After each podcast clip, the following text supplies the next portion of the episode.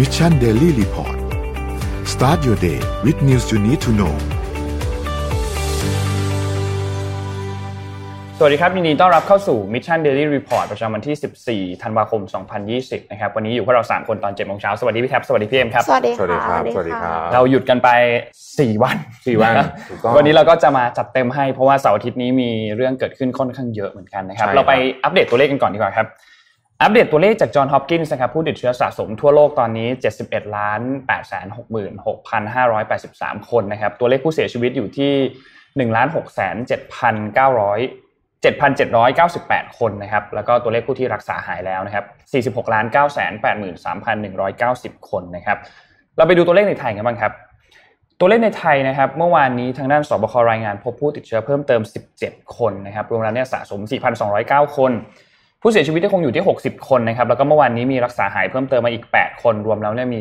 226 คนที่กำลังรักษาตัวที่โรงพยาบาลนะครับ ซึ่ง 17 คนนี้มาจากไหนบ้างนะครับ มี 12 คนที่อยู่ใน state quarantine นะครับ มาจากสหรัฐ 2 คน สวิตเซอร์แลนด์ 2 คน ปากีสถาน 1 คน UK 1 คน บาห์เรน 1 คน แล้วก็เมียนมา 4 คนนะครับ ส่วนอีกเคส 5 คนเนี่ยคือ มาจากเมียนมานะครับ ซึ่งอันนี้เนี่ยตรวจพบเป็นเชื้อแล้วก็ตรวจพบว่าติดเชื้อแล้วก็ส่งตรงเข้าโรงพยาบาลเลยนะครับ อันนี้เป็นเคสอีก 5 คนนะครับ คือยังไม่ได้เข้า state quarantine เลยด้วยซ้ำก็คือเข้ามาปุ๊บตรวจพบว่าติดเชื้อ ก็เลยส่งตรงมาที่โรงพยาบาลเลย อันนี้ไม่ได้มาตามช่องทางธรรมชาติแบบเมื่อข่าวสัปดาห์ที่แล้วไม่ใช่นะครับ อันนี้เป็นเคสที่อัปเดตจากทางด้านศบคล่าสุดนะครับ อืมเช้านี้ใครไปไหนเอ่อ ใส่หน้ากากกันด้วยนะครับ เพราะว่าอากาศวันนี้แย่มากนะอืมอากาศวันนี้เกือบสองร้อยนะฮะเมื่อเช้าดูนะครับ PM ร้อยเก้าสิบ2.5นะพีเอ่อค่าอะไรล่ะ AQI ใช่ไหมครับเออนะฮะ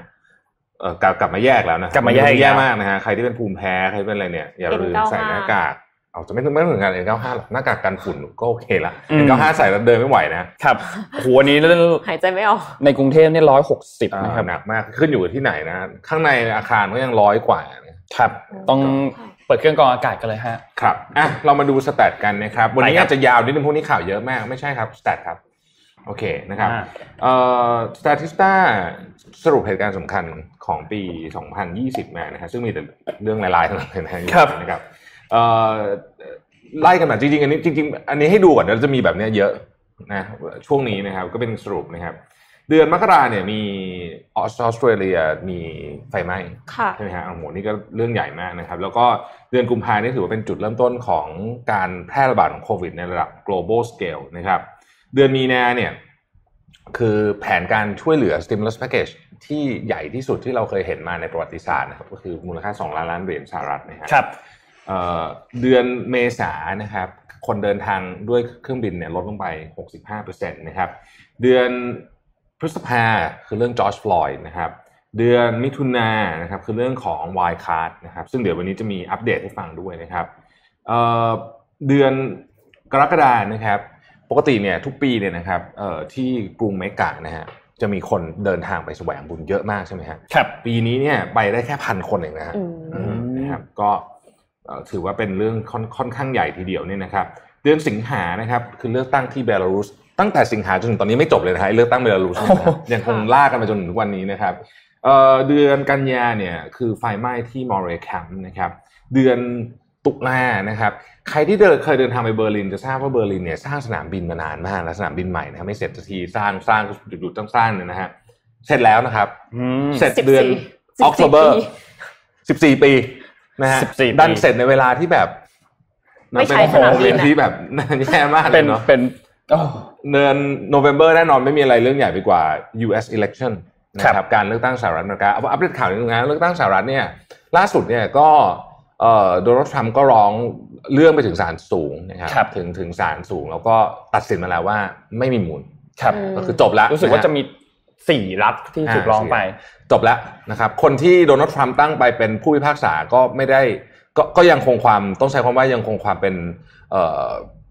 ความมีเกียรติของผู้พิพากษาคือไม่ได้โหวตให้โดนัลด์ทรัมป์นะครับก็คือตกไปนะครับ แล้วก็สุดท้ายเนี่ยเขาไปสำรวจคนอเมริกันถามว่า ปีนี้จะฉลองไหมนะฮะเพราะอเมริกาหนักจริงนะอืมห้าสิบหกเปอร์เซ็นต์บอกว่ายังคงจะฉลองอยู่นะสำหรับปี 2020 นะฮะอะอืมภาพถัดไปนะครับ อ่านะครับ อันนี้ให้ดูบริษัทที่มี plastic footprint มากที่สุดตัวเลขนี้เปิดเผยมาแล้วเพราะฉะนั้นเราก็คุยได้นะครับเอ่อโคคาโคล่าเนสท์เล่ Colgate-Palmolive ยูนิลีเวอร์และเป๊ปซี่โค P&G นะครับอ่า ฟิลิปมอริสต่างๆเนี่ยนี่คือบริษัทที่ต้องบอกว่าใช้พลาสติกเยอะเพราะว่าเขาทำคอน sumer product นะครับจะสังเกตว่าหากมีการเปลี่ยนแปลงใด ๆ กับบริษัทเหล่านี้เนี่ยพลาสติกจะลดลงเยอะ เพราะว่าเอ่ออย่างหลายบริษัทเขาเริ่มมี initiative แล้วนะครับยกตัวอย่างเช่นโคคาโคล่าเนี่ยก็เอ่อไม่ใช้เขาเรียกว่าอะไรอะขวดพริ้นท์มันเป็นขวดอะไม่ไม่เอาละเช่นขวดสไปรท์ก็เป็นใสอย่างเงี้ยค่ะนะฮะอันนี้ก็เป็น initiative ให้มันให้มันรีไซเคิลได้ง่ายขึ้นนะครับอะถัดไปนะครับ อะทีนี้ให้ดูว่า fuel cell นะครับไฮโดรเจนน่ะนะฮะคือตอนนี้ไฮโดรเจนเนี่ยบริษัทที่กำลังเอ่อประประเทศที่คิดว่าไฮโดรเจนจะมาเนี่ยนะครับเอ่อคือญี่ปุ่นญี่ปุ่นตอนนี้เนี่ย bullish มากเลยนะ พยายามสู้เรื่องไฮโดรเจน แต่ว่าจริง ๆ เมื่อสัปดาห์ที่ผ่านมาเนี่ยมีข่าวของโตโยต้านะครับ โตโยต้ามาประกาศการที่จะใช้ solid state battery นะครับซึ่งถือว่าเป็นเอ่อออืมเทคโนโลยีที่ที่ค่อนข้างล้ำสมัยในในรถยนต์ไฟฟ้านะฮะนี่เป็นการไฟแบ็กครั้งครั้งแรกที่เห็นจริงจังเลยนะของโตโยต้ากับกับการเจริญเติบโตของเทสลานะครับอะภาพถัดไปนะครับ อันนี้ให้ดูว่าเอ่อเมืองประเทศจีนเนี่ยเวลาพูดถึงเอ่อรถยนต์ไฟฟ้าเนี่ยนะครับเขามองภาพไงบ้างณวันนี้เนี่ยรถยนต์ไฟฟ้าเนี่ยเป็นแค่สองเปอร์เซ็นต์เท่านั้นเองนะครับอืมเอ่อสองพันสามสิบคิดว่าจะเป็นประมาณยี่สิบ นะฮะสองพันสี่สิบนี่คือหกสิบเปอร์เซ็นต์นะอืมนะครับเพราะฉะนั้นเนี่ยไอไอซ์หรือว่า internal combustion car เนี่ยในประเทศจีนซึ่งยกเลิกยากพอๆประเทศไทยนะลองนึกสภาพนะจีนก็มีมณฑลที่แบบไม่ได้ร่ำรวย ไม่สามารถที่จะโอ้โหอยู่ดีเปลี่ยนเป็นรถไฟฟ้าหมดเหมือนยุโรปได้เนี่ยนะฮะครับเขาก็ยัง target ไว้ค่อนข้าง aggressive ทีเดียวนะครับภาพถัดไปนะครับ อันนี้คือคำ search ของ Google มาแล้วนะฮะอ้าวมาแล้วนะฮะไม่ต้องรอดูของไทยเลยอะาต้องรอดูของไทย อันนี้ก็ที่อเมริกานะครับว่าอะไรคน search เยอะที่สุดนะครับ อันที่หนึ่งก็คือ election result อ่าแน่นอนอันนี้แน่นอนนะครับ WAP นี่คือเพลงครับนะครับคือเพลงนะครับเอ่อ people คือ Joe Biden นะฮะแล้วก็เอ่อ my stimulus money คือเงินอยู่ที่ไหนเงินเงินอยู่ที่ไหนนะครับ ก็อันนี้เป็นคำที่ที่ที่เขาเสิร์ชมานะฮะอะผ่านไปนะครับอันนี้ให้ดูว่าตอนนี้เนี่ยสหสหรัฐอเมริกาเริ่มฉีดวัคซีนแล้วเอาไม่ใช่ไม่ใช่เขาอนุมัติวัคซีนแล้วอนุมัติวัคซีนอะเดี๋ยวมีข่าวอนุมัติให้ด้วยใช้แล้ว แต่ว่าให้ดูว่าตอนนี้สถานการณ์มันมันรุนแรงขนาดไหน นี่คือเมืองที่โรงพยาบาลเนี่ย เตียง ICU เกินร้อยเปอร์เซ็นไปแล้วโอ้นะฮะซึ่งแบบเยอะมากนะสีแดงๆเนี่ยนะครับเพราะฉะนั้นเนี่ยเราจะเห็นว่าแม้ว่าวัคซีนจะได้รับการอนุมัติการใช้ฉุกเฉินจาก FDA แล้วเนี่ยนะครับที่สหรัฐเป็นประเทศที่ห้าครับแต่เขาไม่ได้หมายความว่าสถานการณ์จะดีขึ้นทันทีค่ะนะครับอะถัดไปครับ อันนี้ให้ดูว่าประเทศที่เอ่อร่ำรวยเนี่ยเขาจองวัคซีนไปเท่าไหร่นะครับอืม14%ของ ประชากรโลกใน14%เนี่ยนะครับของประเทศต่างๆ เหล่านี้เนี่ยอเมริกาอังกฤษออสเตรเลีย ญี่ปุ่นอะไรเนี่ยเนี่ยจองวัคซีนไปทั้งหมด 53%นึกออกไหม proportion ของประเทศที่มีประชากร 14%ของโลกเนี่ยได้จองวัคซีนไปทั้งหมด 53%แล้วอืมนะฮะล่วงหน้านะครับเพราะฉะนั้นเดี๋ยวเรื่องเนี้ยอย่างที่เราเคยคุยกันว่าทันทีที่มีวัคซีนปุ๊บเดี๋ยวมีประเด็นแน่นอนนะครับใช่แล้วก็เริ่มทำท่าจะมีประเด็นแล้วออกซฟมบอกว่าคน 90%ในประเทศยากจนเนี่ยจะไม่ได้รับวัคซีน ก่อน 2022 ถ้าเป็นแบบนี้คำนวณตัวเลขง่ายๆนี่เลยแหละนะฮะด้วยการดูตัวเลขที่จองกับตัวเลขที่ผลิตได้จริง แล้วก็การส่งมอบต่างๆนะฮะถัดไปฮะอันนี้ให้ดูว่าคือตอนนี้ Facebook ก็กำลังงานเข้าสุดๆเลยนะครับ เพราะว่า FTC ฟ้องแล้วนะฮะว่าเป็นเอ่อ antitrust เอ่อแล้วก็ให้ดูว่าในยการเจริญเติบโตของบริษัทของ Facebook เนี่ยนะครับเอ่อที่เขาไปซื้อมาคือตอนนี้เหมือนกับเอ่อเขาเขาเขาเขาใช้คำว่าอะไรนะเขาถูกกล่าวหาว่า พอมีคู่แข่งปุ๊บก็ซื้อหมดอ่านะฮะค่ะอันนี้คือสิ่งที่ Facebook กล่าวหาแล้วก็ดูว่าเอ่อตัวเลขการซื้อเนี่ย Facebook ตอนซื้อ Insta- Instagram นะไม่รู้ใครจำเรื่องนี้ได้ป่ะหนึ่งพันล้านเหรียญอืมนะครับตอนนั้น Instagram มีพนักงาน12คนมั้งรู้สึกค่ะนะฮะหนึ่งพันล้านเหรียญคนก็แบบโอ้โหซื้อแพงมากเลยแต่ดูวันนี้เนี่ยฮะตอนนั้นเนี่ยมีคนใช้30ล้านเองนะวันที่ซื้อนะฮะตอนนี้มีคนใช้เกิน1,000ล้านคนไปแล้วนะครับ WhatsApp ก็สถานการณ์ใกล้เคียงกันแต่ WhatsApp ซื้อแพงนะฮะอืมซื้อแพงมากนะตอนนั้นก็ซื้อแพงแต่ก็คนก็ก็เจริญเติบโตได้ค่อนข้างดีทีเดียวเอิ่มถัดไปฮะ ให้ให้ดูดีว่าเดี๋ยวเดี๋ยวจะคุยประเด็นนี้ให้ฟังนะครับ อันนี้ก็เป็นตัวเลขที่น่าสนใจ ถ้าพูดถึงภาษาที่มีคนพูดเยอะที่สุดนะครับ ในโลกนี้นะฮะเป็น first language ไม่ใช่ภาษาอังกฤษนะภาษาจีนนะครับ จีนนี่อันนี้คือแมนดารินอย่างเดียวหรือว่ารวมไดอะเล็กด้วยอะคะคงจะคงจะรวมหมดอะพันสามร้อยคนเนี่ยอืมพันสามร้อยล้านคนเนี่ยนะครับ อังกฤษไม่ใช่ที่สองด้วยซ้ำอะอืมอังกฤษอยู่ที่สามนะครับ Spanish ยังเยอะกว่านี่คือพูดถึง first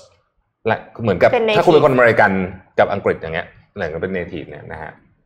ก็น่าสนใจดีเหมือนกันนะในประเด็นนี้นะครับอะถัดไปนะครับ โอเค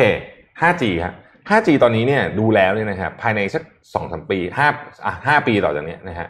คนที่จะมีประเทศที่ cover 5G มากที่สุด และสามารถใช้งานได้เป็นเคสจริงจังเนี่ยน่าจะเป็นเกาหลีใต้นะครับเกาหลีใต้ถ้าใครเคยไปก็จะทราบว่าอินเทอร์เน็ตเกาหลีใต้นี่เร็วมาก เร็วแบบ คือ test speed แล้วคือแต่แต่ประเทศไทยก็ไม่ช้านะประเทศไทยก็เร็วนะครับแต่เกาหลีใต้เร็วจริงๆนะครับแล้วก็นี่แหละฮะตามตามนั้นเลยที่เห็นนะครับอะหมดยังฮะมีอีกไหมอ๋อโอเคโอเค อันนี้เขาทำดัชนีการน่าทำธุรกิจนะครับ ความง่ายในการทำธุรกิจแล้วกันนะครับ นิวซีแลนด์ปีนี้รู้สึกเป็นปีทองนะค่ะนะฮะขึ้นชาร์ตเยอะมากนะครับ หลายเรื่องมาก แล้วก็เอ่อโควิดก็โควิดก็ดีทำงานไม่นะครับเออ ดีคือดีหมดเลยอะปีเนี้ยนิวซีแลนด์เนี่ยนะครับเอ่อตัวลงตัวเลขทุกอย่างดีหมดเลยนะฮะเอ่อประเทศที่มีความง่ายในการทำธุรกิจก็เนี่ยนิวซีแลนด์สิงคโปร์ฮ่องกงเดนมาร์กเกาหลีใต้นะครับเอ่อตัวนี้ค่อนข้างสำคัญ เพราะว่าดัชนีตัวนี้เนี่ยมันบ่งบอกถึงเอ่อโอกาสที่จะที่ประเทศแต่ละประเทศจะได้รับ foreign direct investment ซึ่งเป็นซึ่งเป็นของที่ที่ที่ต้องการมากในตอนนี้นะฮะอืมอะหมดแล้วไหม น่าจะหมดแล้วหมดแล้วมันมีอีกภาพหนึ่งด้วย พอดีมี Google Trend ของไทยออกมาแล้วเหมือนกันอ่าอ่าอ่าตัวตัว search ของของไทยเนี่ยว่าไทยเราเนี่ย search ว่าอะไรเยอะค่ะที่สุดในปี 2020เนี่ยนะครับ เดี๋ยวส่งไปแล้วเดี๋ยวให้ฉัดเอาภาพขึ้นมานะครับ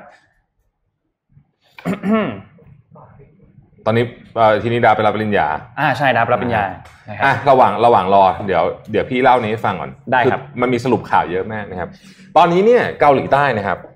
เกาหลีใต้ล่าสุดเนี่ยเอ่อเมื่อวันเสาร์เนี่ยตัวเลขผู้ติดเชื้ออยู่ที่ 950 คนนะฮะครับเอ่อส่วนใหญ่อยู่ในแถวโซลประมาณ70%นะครับตอนนี้ประธานาธิบดีมูแจอินก็ประกาศ แล้วว่าตอนนี้ประเทศกำลังเจอกับสภาวะฉุกเฉินเร่งด่วนนะครับวิกฤตเร่งด่วนนะซึ่งก็เร่งด่วนจริงอะเพราะถ้าเกิดอืมคนแตะวันละพันนี่ก็ถือว่าเยอะแล้วนะครับใช่สำหรับเกาหลีใต้นะครับเอิ่ม FDA เมื่อกี้เดี๋ยวเดี๋ยวเล่าข่าวยาวแต่ว่า FDA สรุปก็คือเป็นประเทศที่ 5 นะครับสหรัฐอเมริกาอืมที่ได้เอาใช้มาอนุมัติวัคซีนอนุมัติวัคซีนแล้วก่อนหน้านี้มีอังกฤษนะครับบาห์เรนนะฮะรัสเซียมีรัสเซียด้วยเอ่อเอ่อ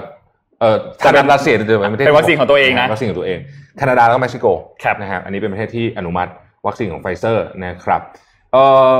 ไบโอเอ่อโมเดอร์นาโมเดอร์นาตอนนี้เนี่ยนะครับก็ได้รับคำสั่งซื้อของเอ่อ วัคซีนเนี่ยจากรัฐบาลสหรัฐอีก 100 ล้านโดส รวมเป็นทั้งหมด 200 ล้านโดส คือตอนนี้รัฐบาลสหรัฐสั่งซื้อวัคซีนไปหลายเท่าของจำนวนประชากรแล้วนะครับครับค่ะคือมีหลักน่าจะเป็นพันห้าร้อยล้านโดสมั้งรวมทั้งหมดนะฮะอืมมีประชากรแค่สามร้อยล้านไม่รู้จะเอาไปทำไมเยอะแยะนะฮะก็ก็ยังก็ยังคงน่าสนใจอยู่ว่าเขาจะทำยังไงวัคซีนที่เหลือนะครับเอิ่ม WHO อย่างไรก็ดี WHO บอกว่า WHO เนี่ยจะกันโควต้าประมาณ1,000ล้านโดสนะครับ เพื่อเอาไปแจกจ่ายให้กับประเทศที่เอ่อยากจนค่ะนะครับเพราะว่าไม่งั้นเนี่ยเขาบอกว่าไม่ได้แน่นอนพวกนี้อืมเพราะว่าจองก็ไม่ทันเอ่อจ่ายเงินก็ไม่ทันอะไรอย่างเงี้ยเพราะฉะนั้น WHO ก็บอกว่าจะเข้ามาต้องใช้คำว่าเข้ามาแทรกแซงแล้วกันในเรื่องนี้นะครับแอสตราเซเนกาเมื่อวานนี้ออกมาบอกว่าเออจริงๆไอ้วัคซีนของเขาเนี่ยพอไป combine ผสมกับตัวสปุตนิก5เนี่ยนะฮะมันเหมือนจะช่วย ช่วยเพิ่ม immunity อีกอะนะฮะอืมก็เลยมีการ test ที่รัสเซียนะครับค่ะตอนนี้ว่ามันจริงหรือเปล่านะฮะเอ่อ Snow Festival เคยไปไหมที่ซัปโปโรฮาร์อะบินเหรอคะอ๋อไม่ใช่เออที่ซัปโปโรซัปโปโรอ๋อคล้ายๆยักันงไม่นะเคยแต่ว่าไปที่ที่ที่ญี่ปุ่นนี่ก็จะจัดมานานกว่าครับนะฮะเป็นครั้งแรกที่เขาตัดสินใจไม่จัดโอ้นะฮะในประวัติศาสตร์นะครับจัดมานานมากนะไอเนี่ยแล้วก็เป็นเป็นปกติเนี่ย ทุกๆ ปีจะมีคนมาสองล้านคนนะเป็นเรื่องใหญ่สองล้านอืมนะแต่ฮะเห็นเฉพาะฮาฮาร์บินยังจัดอยู่ปีนี้ จัดไหมจัดค่ะ โอ้โห นี่มันน่ากลัวมากนะ Snow Festival นี่มันเอาแต่ว่าจีนเขาเคสน้อยนะครับเอ่ออินโดนีเซีย อินโดนีเซียเนี่ยเราก็ไม่ได้พูดถึงนานนะครับ อินโดนีเซียติด 6,000 กว่าคนต่อวัน แต่ว่าเสียชีวิตเมื่อเมื่อวานนี้วันเดียวเนี่ย175คนตอนนี้ตัวเลขอินโดนีเซียเนี่ย6แสนแล้วนะอืมเยอะมากเลยนะ คือ6แสนเยอะมากล่าสุดเลยที่เราพูดถึงอินโดนีเซียเนี่ยอาจจะอยู่ประมาณสักแสนกว่าอะไรอย่างเงี้ยครับแล้วก็ลืมไปแล้วแล้วก็ไม่ได้พูดถึงอีกเลยเนี่ยนะครับอืมเอ่อ ค่อนข้างจะน่าเป็นห่วงทีเดียวนะฮะเอิ่มฮ่องกงฮ่องกงเมื่อวานนี้แคร์รีแลนด์ออกมาบอกว่าได้ตกลงกับซีโนแวคแล้วก็ไฟเซอร์เนี่ยในการจองวัคซีน 15 ล้านโดส คือจะให้ทุกคนเลย 15 ล้านโดสเขามีประชากร 7 ล้านคนค่ะนะก็ก็คือให้ทุกคนพอดีเลย ให้ให้ประชากรทุกคนเลยนะครับ จองให้หมดแล้วเรียบร้อยนะฮะเอ่อประเทศจีน ตอนนี้จีนออกกฎหมายใหม่ที่เป็นที่ฮือฮาทีเดียวนะครับ ก็คือ คนที่เป็นลูกเรือครับนะฮะที่บินไปรับคนคือเขาก็จะมีไฟลท์เข้ามาจากประเทศที่มีคนติดเชื้อเยอะใช่ไหมอืมเอ่อห้ามเข้าห้องน้ำนะฮะ ต้องใส่ผ้าอ้อมผู้ใหญ่อ๋อเหรอเป็นกฎอ่าอ่าเพราะว่าเขากลัวติดในห้องน้ำอันนี้คือเหล่าบรรดาลูกเรือทั้งหลายนะครับ ซึ่งคือปกนี้ลูกเรือนี่ก็ใส่ชุดจะจะจะเป็นชุดอวกาศอยู่แล้วนะครับทุกวันของจีนนะนะฮะใช่ครับที่ที่บิน international ก็จะใส่ชุดอวกาศอยู่แล้วเนี่ย แต่อันนี้ห้ามเข้าน้ำด้วยนะฮะ ซึ่งต้องบอกว่าประเทศอื่นออกกฎแบบนี้ไม่ได้แน่ๆคิดอืมคิดว่าได้คิดตัวเองนะฮะครับคงโดนแบบเละอะ Human แต่ว่า rights อ่าแต่ว่าถ้าเป็นที่จีนเนี่ยก็ก็ได้นะครับ ก็เขาก็ออกมาแล้ว แต่ว่าจริงๆก็ก็ฟังดูนะก็น่าก็เออน่าเป็นห่วงเหมือนกันนะปีนี้เนี่ยตัวเลขของ CO2 นะครับเดี๋ยวเดี๋ยวน้องเอ็มมีรายงานเรื่องนี้ใช่ไหมลค่ะดลงนะใช่ค่ะอย่างมีนัยสำคัญนะครับใช่ค่ะจากที่พวกเราเดินทางกันน้อยๆเนี่ยนะครับ แล้วก็เอิ่มอีกเรื่องหนึ่งตอนนี้ ECB อนุมัติมาแล้วโอ้โหหลังจาก หลังจากทะเลาะตบตีกันมาหลายเดือนนะฮะครับอนุมัติแผนมาแล้วนะครับ ซึ่งแผนนี้ถือเป็นข่าวดีสำหรับวงการการเงินของโลกมากๆ ECB อนุมัติแผนมูลค่า5แสนล้านยูโรนะครับ5แสนล้านยูโรเนี่ยเอามาใช้ทำอะไร เอาไปซื้อพวกแอสเซทต่างๆ เพื่อรักษาเสถียรภาพทางการเงินของประเทศที่ดูแล้วถ้าจะมีปัญหานะครับ ซึ่งเอ่อเรื่องนี้เป็นเรื่องใหญ่มากนะ เพราะว่าเอ่อตอนเนี้ยยุโรปเนี่ยคือถ้าเกิดไม่มีโปรแกรมเนี้ยเขาเขาเกรงว่าจะมีประเทศที่ default จ่ายนี้ไม่ได้ ประเทศเล็กๆในยุโรปนะครับซึ่งซึ่งจะเป็นเรื่องใหญ่มากๆนะครับเอ่อญี่ปุ่นนะครับใครที่อยู่ญี่ปุ่นก็ระวัดระวังตัวกันด้วยนะครับ ตอนนี้ญี่ปุ่นวันละสามพันนะฮะเฉพาะที่โตเกียวนี่หกร้อยนะครับ แล้วก็คนเนี่ยต้องบอกว่าเขาเขาใช้คำว่าเหนื่อยแล้วกับการล็อกดาวน์ก็เลยแบบร้านเลินก็เปิดอะไรอย่างเงี้ยญี่ปุ่นเขาไม่บังคับตั้งแต่แรกอยู่แล้วนะครับเขาใช้คำว่าขอความร่วมมือค่ะครับแต่ว่าร้านเลินก็เปิดถึงเที่ยงคืนอะไรเงี้ยก็ก็ยังมีความเสี่ยงอยู่ค่อนข้างเยอะนะครับเอ่อ ญี่ปุ่นเหมือนกันนะครับบอกว่าเอ่อรัฐบาลญี่ปุ่นจะซื้อสิ่งที่เขาเรียกว่า deep freezer ก็คือไอ้ไอ้ตู้เย็นที่มันเย็นมากๆอะเอาไว้เก็บวัคซีนเก็บวัคซีนหมื่นหมื่นตู้นะครับหมื่นตู้ เพราะว่าเขาอะสั่งซื้อวัคซีนจากไฟเซอร์เนี่ยไป 290 ล้านโดส เพราะฉะนั้นต้องมีที่เก็บค่ะครับแล้วก็มีที่เก็บนะครับ ก็หมื่นตู้นี่แพงมากนะไอ้ไอ้อืมตู้ไอ้ deep freeze เนี่ยนะครับแพงมากๆนะครับเอิ่มแล้วก็ตอนนี้นะครับอิสราเอล นะอิสราเอลเนี่ยก็ได้รับวัคซีนล็อตแรกแล้วนะครับแล้วก็คาดว่าจะสามารถฉีดให้ประชากรหนึ่งในสี่ของประเทศตัวเองเนี่ยได้ภายในสิ้นปีนี้คืออีกสองสัปดาห์นะฮะตอนนี้ก็เตรียม approve กันหมดแล้วนะครับ เราจะเห็นว่าเรื่องวัคซีนเนี่ยมันเร็วมากนะครับ โดยเฉพาะในประเทศที่ที่ที่เขามีมีเงินศักยภาพอะเออมีเงินนะนะมีเงินและมีคิดว่าเงินอย่างเดียวจะไม่พอเลยนะครับอืมต้องมีอิทธิพลด้วยประมาณหนึ่งนะครับพอสมควรอันนี้เป็นสรุปข่าวโอ้โหสรุปข่าวก็จะไป จะไปครึ่งชั่วโมงนะอืมนะฮะอะ มาฮะเอาละฮะมา Google Search กันนะครับ อันนี้เป็นของไทยเนาะเดี๋ยวเราจะให้ดูทีละครึ่งแล้วกันนะครับข้างบนก่อนคำค้นหาประจำปี2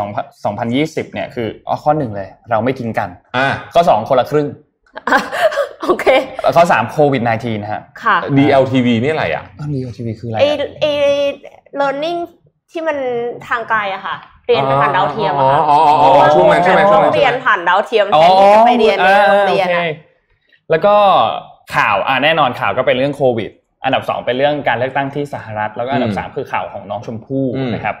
เรื่องของวิธีคือโอ้โหวิธีเนี่ยเป็นวิธีใช้คนละครึ่ง วิธีลงทะเบียนค่าไฟที่ตอนนั้นรัฐมีเอามาให้ใช่ไหมครับอืมแล้วก็วิธีทำหน้ากากอนามัยทำเจลล้างมือลงทะเบียนรับเงินห้าพันไอ้วิธีนี้เกี่ยวกับโควิดหมดเลยเนี่ยห้าอันเนี่ยอ่าใช่ครับใช่ไหมห้าอันเกี่ยวกับอืมโควิดหมดเลยนะครับแล้วก็เรื่องเรียนอะมีเรียนออนไลน์ต่างๆ ที่น่าสนใจอันนี้ สูตรอาหารครับอืม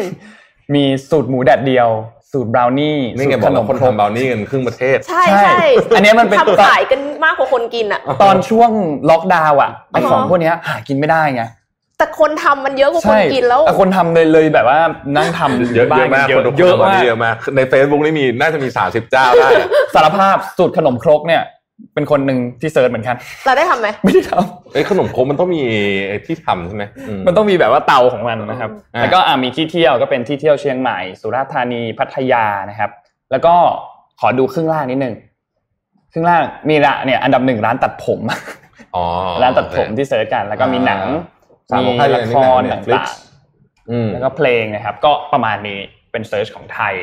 นะครับ เออร้านย่างเนยนี่น่าสนใจมาก่อนพี่โจธนาเพิ่งเขียนถึงใครลองเข้าไปดูในเพจแกก็ได้นะฮะเขาวิธีคิดของเจ้าของร้านเขาเก่งมากตั้งแต่เด็กเลยครับยี่อายุยี่สิบกว่าเองสาขาเยอะมากนะสาขาเยอะมากเก่งมากเก่งมากมีวิธีคิดเขาเจ๋งมากลองลองไปลองไปอ่านดูในที่บอกว่าไปดูงานโรงแรมห้าดาวมาก่อนแล้วสร็จเขาเคยทำงานอโรงแรมใช้ห้าดาวอ๋อเขาเคยทำงานในโรงแรมห้าดาวพวกแบบ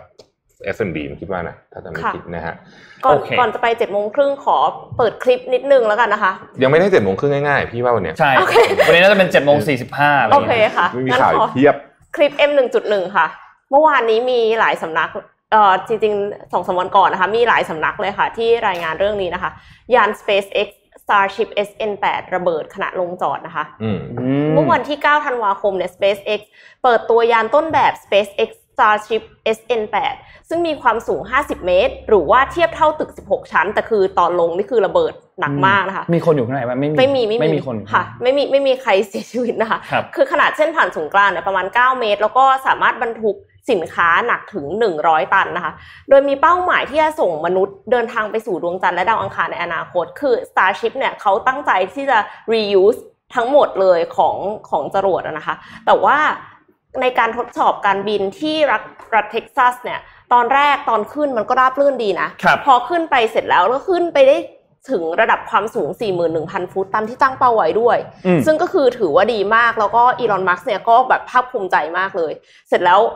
มันก็สามารถที่จะกลับตัวจากแนวนอนเป็นแนวตั้ง แล้วก็คือพอลงมาใกล้ ๆ พื้นนะคะ มันก็มีไอเอนจินมันก็ทำงาน แล้วก็ลงจอดได้ แต่ปรากฏว่าสาเหตุที่ทำให้ระเบิดเนี่ย เพราะว่า ความดันในถังเชื้อเพลิงที่อยู่ในระดับต่ำขอภาพถัดไปค่ะทำให้จรวดลงจอดด้วยความเร็วสูงเกินไป จึงทำให้ระเบิดอันนี้คือเป็นทวีตจากอีลอนมัสนะคะ แต่ว่า SpaceX สามารถรวบรวมข้อมูลทั้งหมดที่ต้องการจากการทดสอบครั้งนี้ได้ แล้วก็อีลอนมัสเนี่ยก็ยังมั่นใจว่าแบบฉันจะไปดาวอังคารได้แน่นอนครับยังไงเราจะสามารถส่งคนไปดาวอังคารด้วยโครงการ Starship ได้ เพราะฉะนั้นเนี่ยอ่าก็ค่อนข้างมั่นใจว่าในอนาคต อีลอน มัสก็จะสามารถแก้ไขสถานการณ์นี้ได้เหมือนที่แต่เดิมจรวด Falcon 9 เนี่ย ก่อนที่จะทำอะไรระเบิดมาหลายอันแล้วใช่สี่อันนะเนี่ยก่อนจิ๊บที่จิ๊บจะจอยสำเร็จหนึ่งครั้งนะคะ เพราะฉะนั้นอืมก็คือ innovation อะมันก็เกิดมันก็คือตอนแรก ๆ มันก็ต้องเฟลก่อนแหละเป็นเรื่องธรรมดา แต่ว่าเพียงแค่จะต้อง mitigate risk ยังไง จะต้องดูยังไงว่าความเสี่ยงตรงไหนที่รับได้หรือรับไม่ได้ เพราะว่าถ้าสมมติว่าเกิดมีคนอยู่ข้างในอย่างเงี้ยอะ ถ้ามีคเรื่นองใหญ่เสียชีวิตเนี่ยเลยก็คงเรื่องใหญ่ก็คงไม่ธรรมดา แต่แต่ด้วยว่าเกินที่ยุคสมัยตอนนี้การทดสอบส่วนใหญ่เขาก็จะไม่เอาคนใส่เข้าไปอยู่แล้วอืมใช่ก็คือเหมือนกับว่าเขาคำนวณไว้แล้วล่ะว่าความเสี่ยงที่รับได้ประมาณไหนค่ะอืมพูดถึงลูกพี่ละครับก็ต้องคุยซะหน่อย เรื่องความรวยอ่าเรื่องใช่ เพราะว่าล่าสุดเนี่ยแซงขึ้นมาอยู่อันดับสองแล้วนะครับครับค่ะอ่าแซงมาอยู่อันดับสองนะครับ อยากให้ดูรูปนี้ มันก็ช่างมีคนไปทำมานะทำไมทำไมตอนเด็กๆหัวล้านอะอะใช่ นี่ยี่สิบเจ็ดอายุขายตอนนั้นทำ PayPal ใช่ไหมครับ ตอนนั้น net worth หนึ่งล้านเหรียญนะหนึ่งล้านเหรียญนะครับค่ะผ่านไปสิบสามปีนะฮะตอนนั้นก็เริ่มทำ SpaceX เริ่มทำอะไรละเทสลาแล้วเนี่ยนะฮะ net worth หนึ่งพันล้านเหรียญนะครับปัจจุบันนี้อายุ 49 นะฮะ ซึ่งดูหนุ่มกว่าตอนอายุ 27 อีกนะนั่นน่ะสิทำไมทำไมดูหนุ่มขึ้นได้เพราะรวยด้วยฮะ ไม่ใช่ไม่ใช่ล้อเล่นล้อเล่นเอ้ย ตอนนี้เขาผอมกว่านี้ด้วยนะ นี่รูปนี้อ้วนนะเอ่อ ปัจจุบันนี้ net worth ล่าสุดไม่ใช่ร้อยสี่ไม่ใช่หนึ่งแสนสี่หมื่นสี่พันล้านหนึ่งแสนสี่หมื่นแปดพันล้านนะครับแซงบิลเกตส์ขึ้นมาเป็นมหาเศรษฐีอันดับสองของโลก แล้วตามเจฟเบโซอยู่ประมาณสามหมื่นล้านเหรียญเท่านั้นคำถามคือหุ้นเทสลาต้องขึ้นอีกเท่าไหร่ถึงจะแซงอีกไม่เยอะแล้วนะ ประมาณสักถ้าถ้าตัวเลขล่าสุดที่ดูรู้สึกประมาณสักยี่สิบเปอร์เซ็นต์ถ้าขึ้นได้นะครับ แต่ตอนนี้มันก็ new high หกร้อยกว่าเหรียญแล้วนะ new high ตลอดเวลาหุ้นเทสลามีให้ตลอดเวลานะครับเอ่อเจอีลอนมัสก์อาจจะกลายเป็นคนที่รวยที่สุดในโลกได้อืม ซึ่งต้องบอกว่าถ้ามาดูกันแล้วเนี่ย น่าสนใจเพราะว่าธุรกิจอีลอนมัสก์เนี่ย ถ้าพูดถึงในแง่ของเอ่อยอดขายกำไรเนี่ยสู้สู้อเมซอนไม่ได้แน่ ๆ อยู่แล้วครับ แต่ว่ามันคือคนให้ราคาเยอะ เพราะมันอืมธุรกิจแห่งอนาคตมากๆใช่ trending ในอนาคตมัน trending มันเห็นภาพค่อนข้างชัดว่าอืมมันจะมีแนวโน้มเกี่ยวกับเรื่องของรถไฟฟ้าเรื่องของการไปสำรวจอวกาศพวกนี้ใช่มากขขึ้นนาดมันโตโยต้ายังสบ ประประมาทอยู่เลยนะคะใช่ใช่ยัใช่ปรามาทอยู่เลยว่าไม่ได้เป็นปรามาสนะไม่ได้เป็นแบบคิดเช่นที่ working จริงเออครับอะโอเค เดี๋ยวพาไปเรื่องข่าวเกี่ยวกับวัคซีนนิดนึงแล้วกันอัปเดตวัคซีนสรุปให้ฟังนิดนึงแล้วกันว่าก็อย่างที่รายงานไปเมื่อช่วงต้นนะครับว่า FDA ของสหรัฐ หรือว่าองค์การอาหารและยาเนี่ยก็ได้ทำการประกาศอนุมัติตัววัคซีนแล้วนะครับ ก็คือตัวของไฟเซอร์แล้วก็ BioNTech ค่ะนะครับ ก็ๆหลังจากที่โดนทรัมป์กดดัน ใช่ครับ ก็คืออันนี้เป็นการประกาศแบบฉุกเฉินด้วย เพราะว่าคือคือตอนนี้แทบทุกประเทศที่มีการประกาศอนุมัติวัคซีนเนี่ยเป็นการประกาศแบบฉุกเฉินทั้งหมด เพราะว่าจริงๆแล้วพวกวัคซีนพวกนี้เนี่ยมันมี process ในการแบบอนุมัติเนี่ยใช้เวลาหลายเดือนเหมือนกัน แต่ว่าแน่นอนอะเรื่องนี้เป็นเรื่องที่ด่วนที่สุดในโลก เพราะฉะนั้นก็ต้องมีการอนุมัติกันก่อนอยู่แล้วนะครับ ก็อย่างที่ทราบครับว่าเราน่าจะได้เห็นการฉีดวัคซีนของชาวสหรัฐเนี่ยน่าจะในอีก แน่นอนอะก่อนส่วนก่อนสิ้นปีนี้แน่นอน สัปดาห์หน้าอีกสองสัปดาห์เนี่ยน่าจะได้เห็นการฉีดวัคซีนแต่แล้วแต่นะครับเริ่มมีข่าวเรื่อง side effect ออกมาบ้างแล้วเหมือนกันนะครัอ่าใช่ที่ล่าสุดที่อังกฤที่ษอังกฤษเนี่ยคนที่เป็นภูมิแพ้ครับมีสองเคสละมีสองนะครับเคสมีสองที่เคสที่ที่มีเอ่อผลข้างเคียงออกมา ซึ่งแน่นอนแหละว่า น่าจะมีผลข้างเคียงออกมาบ้างอยู่แล้ว เพราะว่าการทดสอบในช่วงเริ่มต้นไม่ว่าจะเป็นในเฟสหนึ่งสองสามมันเนี่รียบเหลือเกินอะถึงเออทุกอย่างมันรีบไปหมด แล้วก็ถ้ามันมีจำนวนเขาเรียกว่าอะไรอะ คุณทีเรียของผู้ที่เข้าไปทดสอบที่เป็นอาสาสมัครตอนแรกเนี่ยอืมว่าเอ้ยคนนี้เป็นโรคภูมิแพ้เป็นโรคอันนี้เป็นโรคอันนั้นหรือเปล่า แล้วมันไม่แน่นอนมันไม่มีทางครบอยู่แล้วอะใช่ใช่มันก็จะมีความเป็นไปได้ที่พอถึงเวลาที่ฉีดจริงแล้วเนี่ยอาจจะมีบางคนที่แพ้ตัวนี้จริงแต่ภูมิแพ้นี่คนเป็นเยอะนะๆครับใช่อืมขึ้นอยู่กับว่าแพ้แรงขนาดไหนเออใช่แพ้แรง ตอนนี้ขดตอนนี้ก็ไม่รู้ว่าสองคนนั้นที่มี side effect เนี่ยเขาแพ้อะไรด้วย มันอาจจะเป็นแพ้บางเรื่องหรือเปล่าอะไรอย่างเงี้ยนะฮะอืม นะครับซึ่งก็น่าจะใช้เวลาอีกสักพักหนึ่งเลยนะครับ กว่าทั้งหมดเนี่ยจะทำการฉีดวัคซีนกันเสร็จเรียบร้อย เพราะว่าแน่นอนทุกคนต้องฉีด 2 โดสเนาะค่ะแล้วกว่าที่จะเป็นแบบ full immunity เนี่ยใช้เวลาอย่างที่เราเคยเอาไทม์ไลน์มาให้ดูก็ประมาณ 28 วันประมาณ 1 เดือนอะคร่าวๆ เพราะว่าอืมแต่ละโดสมันต้องใช้เวลาห่างกันประมาณ 2 สัปดาห์ สิ่งที่ครับน่ากังวลคือเรื่องของระยะเวลาที่วัคซีนมันป้องกันนะคะคือถ้าอืมสมมติว่าวัคซีนมันป้องกันแค่สามสัปดาห์อย่างเงี้ยแล้วกว่าจะฉีดเสร็จอะกลายเป็นว่าคนที่โดนฉีดแรกๆอะ ก็คือไม่ได้มีเอฟเฟกต์แล้วอะอ่าใช่อันนี้ในเชิง efficiency เราก็ต้องมาคุยกันอีกทีหนึ่งนะว่ามันสามารถป้องกันได้นานแค่ไหน เพราะว่าอย่างไข้หวัดว่าเอ่อตัววัคซีนไข้หวัดใหญ่เองเราก็ฉีดกันทุกปีเนาะค่ะใช่ไหมครับอืมเพราะฉะนั้นก็ต้องรอดูครับ เพราะว่าอันนี้มันเป็นเรื่องต้องบอกเป็นเรื่องใหม่มากจริงๆนะใช่สำหรับเรื่องตัววัคซีนโควิดเนี่ยนะครับอยากเล่าเรื่องเนี้ยครับเรื่องนี้สนุกมากเลยฮะคือตอนนี้ครับการสืบสวนเรื่องของ Wirecard ก็เริ่มดำเนินไปอย่างเข้มข้นนะฮะอืมแล้วมันก็ไปเจออะไรประหลาดๆเยอะมาก คืออย่างนี้ เยอรมันเนี่ยเขามีเขาเรียกคำว่า audit watchdog อะครับก็คือหน่วยงานที่ตรวจสอบพวกเนี้ยเรื่องพวกนี้เนี่ยนะครับ ชื่อว่า APAS นะฮะ APAS เนี่ยมีประธานชื่อว่า Ralph Bose นะครับพอสืบสวนไปสืบสวนมาปรากฏว่าในระหว่างที่เอ่อเริ่มมีสแกนด l เรื่องนี้แล้วเนี่ยนะเรื่องเรื่องของ y c a r d เนี่ยนะครับ คนเนี้ยเข้าไปซื้อหุ้นนะของ y c a r d แล้วก็ขายหุ้นออกมาในเวลาต่อมานะครับ ซึ่ง ในเวลานั้นเนี่ยไอเอพาสเนี่ยนะครับของของคุณราฟโบสเนี่ยนะฮะมีการพูดคุยกับ financial regulator ของเยอรมันที่ชื่อว่า BaFin เราจะได้ยินหน่วยงานนี้บ่อยๆ พูดคุยกันแล้วนะ ว่า y card เนี่ยเหมือนจะมีสแกน d a l แต่ค่ะตัวเองเข้าไปซื้อหุ้นนะอืมซึ่งเป็น insider trading มาเป็นเป็นโอ้โหซับยิ่งกว่า insider trading อีกมันมีความซับซ้อนมากเพราะว่ามันกำลังจะถูกเข้าสู่กระบวนการการสืบสวนแล้วนะฮะก็เรื่องนี้ก็เลยกลายเป็นเรื่องใหญ่มากเลยตอนนี้ นะครับเรื่องนี้ถูกเปิดเผยโดยอ่อสสคนหนึ่งในสภาของเยอรมันนะฮะแล้วก็เขาก็บอกว่าอันเนี้ยมันดูไม่ชอบมาพากลอย่างแรงสุดๆเลยนะครับ ตอนนี้เนี่ยคุณโบสเนี่ยยังไม่ออกมาให้ข่าวใด ๆ แต่ว่าพบว่ามีการเข้าซื้อจริง ๆนะครับ แล้วก็เป็นการเข้าซื้อหลังจากมีการพูดคุยกันระหว่างหน่วยงานทั้งสองหน่วยงานเราด้วยนะฮะต้องติดตามกันต่อไป เป็นอย่างน้อยที่สุดต้องเป็น conflict of interest แบบเบาๆ ไม่ไม่เบาอะหนัก แต่ว่าแต่ว่ามัน insider trading คือหลาย ๆ เรื่องอะรวมๆกันอยู่นะฮะเพราะฉะนั้นนี่จะเห็นว่าประเทศที่คือ ไม่น่าเชื่อว่าเรื่องนี้เกิดขึ้นที่เยอรมันนะต้องบอกอีกทีหนึ่งนะครับเพราะว่าโอ้โหแบบมันพอยิ่งสืบปุ๊บยิ่งเจอเรื่องที่แบบใช่ยิ่งสืบยิ่งเจอจประริหงลาดๆเรื่องเรื่องแบบใบงคาร์เรื่องเนี่ยนี้นะฮะอืมนำพาไปอยู่ที่สหรัฐอาณาจักรนิดหนึ่งครับ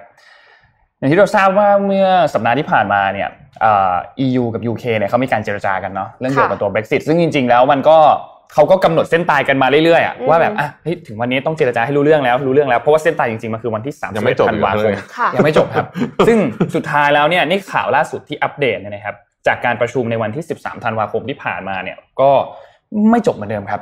ยังเจรจากันไม่รู้เรื่องแล้วก็ extend ไป extend ครับสุดท้ายแล้วเนี่ยมีการขยายเวลาออกไปว่าโอเค เราน่าจะพูดคุยกันไม่จบแล้วแหละภายในปีนี้ก็คือวันที่อืม31 ธันวาคมนี้เนี่ยเลื่อนตามข้อตกลงเดิม ก็จะทำการเลื่อนออกไป ตัวรายละเอียดว่า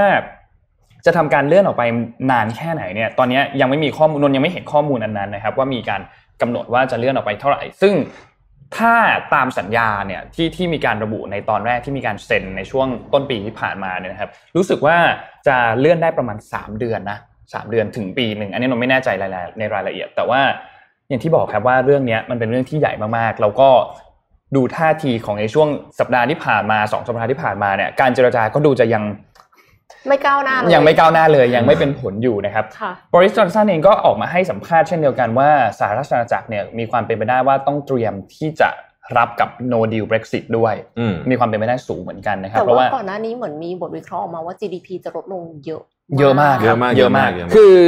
ตอนช่วงแรก ๆ ที่ตอนนั้นรู้สึก จะเป็น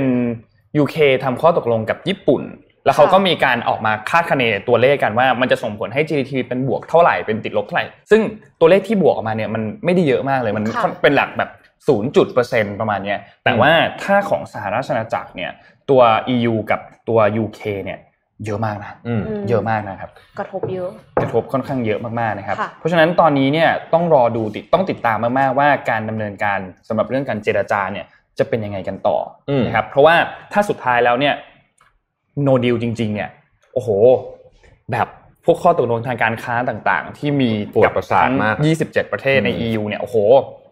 เพราะว่าพาร์ทเนอร์ใหญ่สุดของการขายของอังกรีกก็คือ EU ครับเนาะอะค่ะเรื่องใหญ่เลยอันนี้เรื่องใหญ่อันต้อนี้งเรื่ต้อองงใหญ่ติดตาม แล้วเราก็รู้รู้ลากกันมากเลยเรื่องเนี้ยลากลากมากลากครับมากเลยนะไม่ไม่จบไม่สิ้นสักทีนะครับค่ะอะระหว่างนี้อยากจะแนะนำกลัวลืมนะฮะจริงๆผมพูดไปหลายรอบหนังสือเล่มเนี้ยนะแต่ว่าเพิ่งอ่านจบ จบจริง ๆ แบบจบจริง ๆ อ่านยังยังยังไม่ได้อ่านฮะกรุณาไปซื้อมาอ่านด่วน โดยเฉพาะคนที่ทำธุรกิจของตัวเองหรือว่ารันทีมใหญ่ๆนะครับคุณจะพบว่านี่คือหนังสือเตรียมคว้างตำรา management เก่าๆทิ้งไม่ได้เลยอืมเรื่องของการรับคนเรื่องของการจ่ายโบนัสเรื่องของอะไรต่างๆนานาเหล่านี้ นี่คือสุดยอดหนังสือ management ที่ได้อ่านในรอบต้องบอกว่า 5 ปีเลยนะโอ้โหขนาดนั้นเลย จริงๆจริงๆต้องต้องคือเอาอย่างไปนี้ซื้อแล้วนะขนาดถึงว่าเห็นไหมว่าไม่ติดอะไรเลยเพราะอะไรรู้ไหมเพราะว่า ขีดทุกเครื่องเดี๋ยวจะเขียนสรุปเดี๋ยวจะเขียนเดี๋ยวเดี๋ยวจะเขียนสรุปแบบทั้งเล่มเลยแต่ว่า อยากให้อ่านเองมากกว่า เพราะว่าหนังสือมันดีมากดีมากชนิดที่แบบอ่านแล้วขนลุกอะต้องใช้คำนี้นะว่าแบบโอ้โหไปอยู่ที่ไหนมาวะเนี่ยนะเล่าเล่าให้ฟังคร่าวๆนะครับ คือเขาบอกว่า โดยกล่าวโดยสรุปก็คือ average is- is over Netflix มีความเชื่อว่า คุณจะต้องประกอบทีมเนี่ยด้วยคนที่เก่งสุดๆ เท่านั้น เอากลางๆก็ไม่ได้นะ คือมันมาจากตอนที่ retesting เนี่ยเขา lay off คนเป็นหนึ่งในสามของ Netflix สมัยตอนเริ่มต้นครับเอ่อช่วงประมาณปี 2001 ที่มี .com แล้วเขาปรากฏว่าไอ้80คน ตอนแรกมี120เหลือ80เอาคัดที่คนเก่งที่สุดไว้เนี่ย มันทำงาน performance ดีกว่าตอนมี120คน เขาก็ไปสืบสาวเราเรื่องมันเกิดอะไรขึ้น เขาบอกว่าเอ้ยคนที่เป็น average เนี่ยมันดึงพลังของทีมทั้งหมดลง เพราะฉะนั้นถ้าเกิดคุณต้องการองค์กรที่เจ๋งจริงๆอนุเมจริงๆสามารถต่อสู้การเปลี่ยนแปลงได้เนี่ย คุณต้องเอาเฉพาะคนที่เป็นเก่งที่สุด จ่ายเงินแพงที่สุด มันจะแพงมากแต่มันจะคุ้มที่นี่มีนโยบายอะไรประหลาดๆเยอะมากนะครับเอาเอาเอาแบบเบสิกก่อนวันลาไม่มี อันนี้อันนี้เบสิกเนาะหลายที่ทำแต่ที่น่าสนใจคืออะไรรู้ไหมคุณไม่ต้องขอ approve แทบจะไม่มีอะไรต้องขอ approve เลย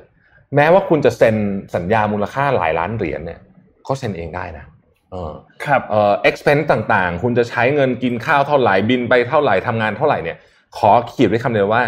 เป็น Netflix best interest แค่นี้ แล้วไม่มีนโยบายการควบคุมอะไรใด ๆ ทั้งสิ้นเลยนะครับถามว่ามีเคสที่มันหลุดหลุดๆไหมเขาบอกว่ามีแต่น้อยมากเมื่อเทียบกับ คือคือหลุดปุ๊บเป็นเรื่องปุ๊บเขาก็จัดการครับแต่ว่ามันน้อยมากเมื่อเทียบกับความประหยัดเรื่องของไอ้ที่ต้องมานั่งคิดหยุ่มหยุ่มหยิมอะอืมไปอืมพลังทั้งหมดถูกใช้แบบการดันเรื่องของ creativity ทั้งสิ้นค่ะนะครับแล้วก็มีอะไรในนี้อีกเยอะๆมากๆเลย แต่ว่าต้องบอกก่อนว่าอ่านเสร็จแล้วเนี่ยอยากจะไปรื้อแบบยกเครื่องบริษัททันทีเลยนะ แต่มันต้องมันต้องใช้เวลาหนึ่งเพราะว่า เพราะว่าเอ่อคือมันเป็นสเต็ปอะอืมแต่ว่าโหมันเจ๋งในชนิดที่แบบ คือถ้าไม่อ่านคุณพลาดมากโอเคผมพูดจริงเลยคือแบบได้ค่ะต้องเป็นการต้องอ่านเดี๋ยวจะไปอ่านแล้วป้ายยาในป้ายยานี่เออคอมเมนป้ายยาต์อย่างแรงมากคอมเมนต์อค่ะอกมาบอกแล้วนะครับ บอกว่า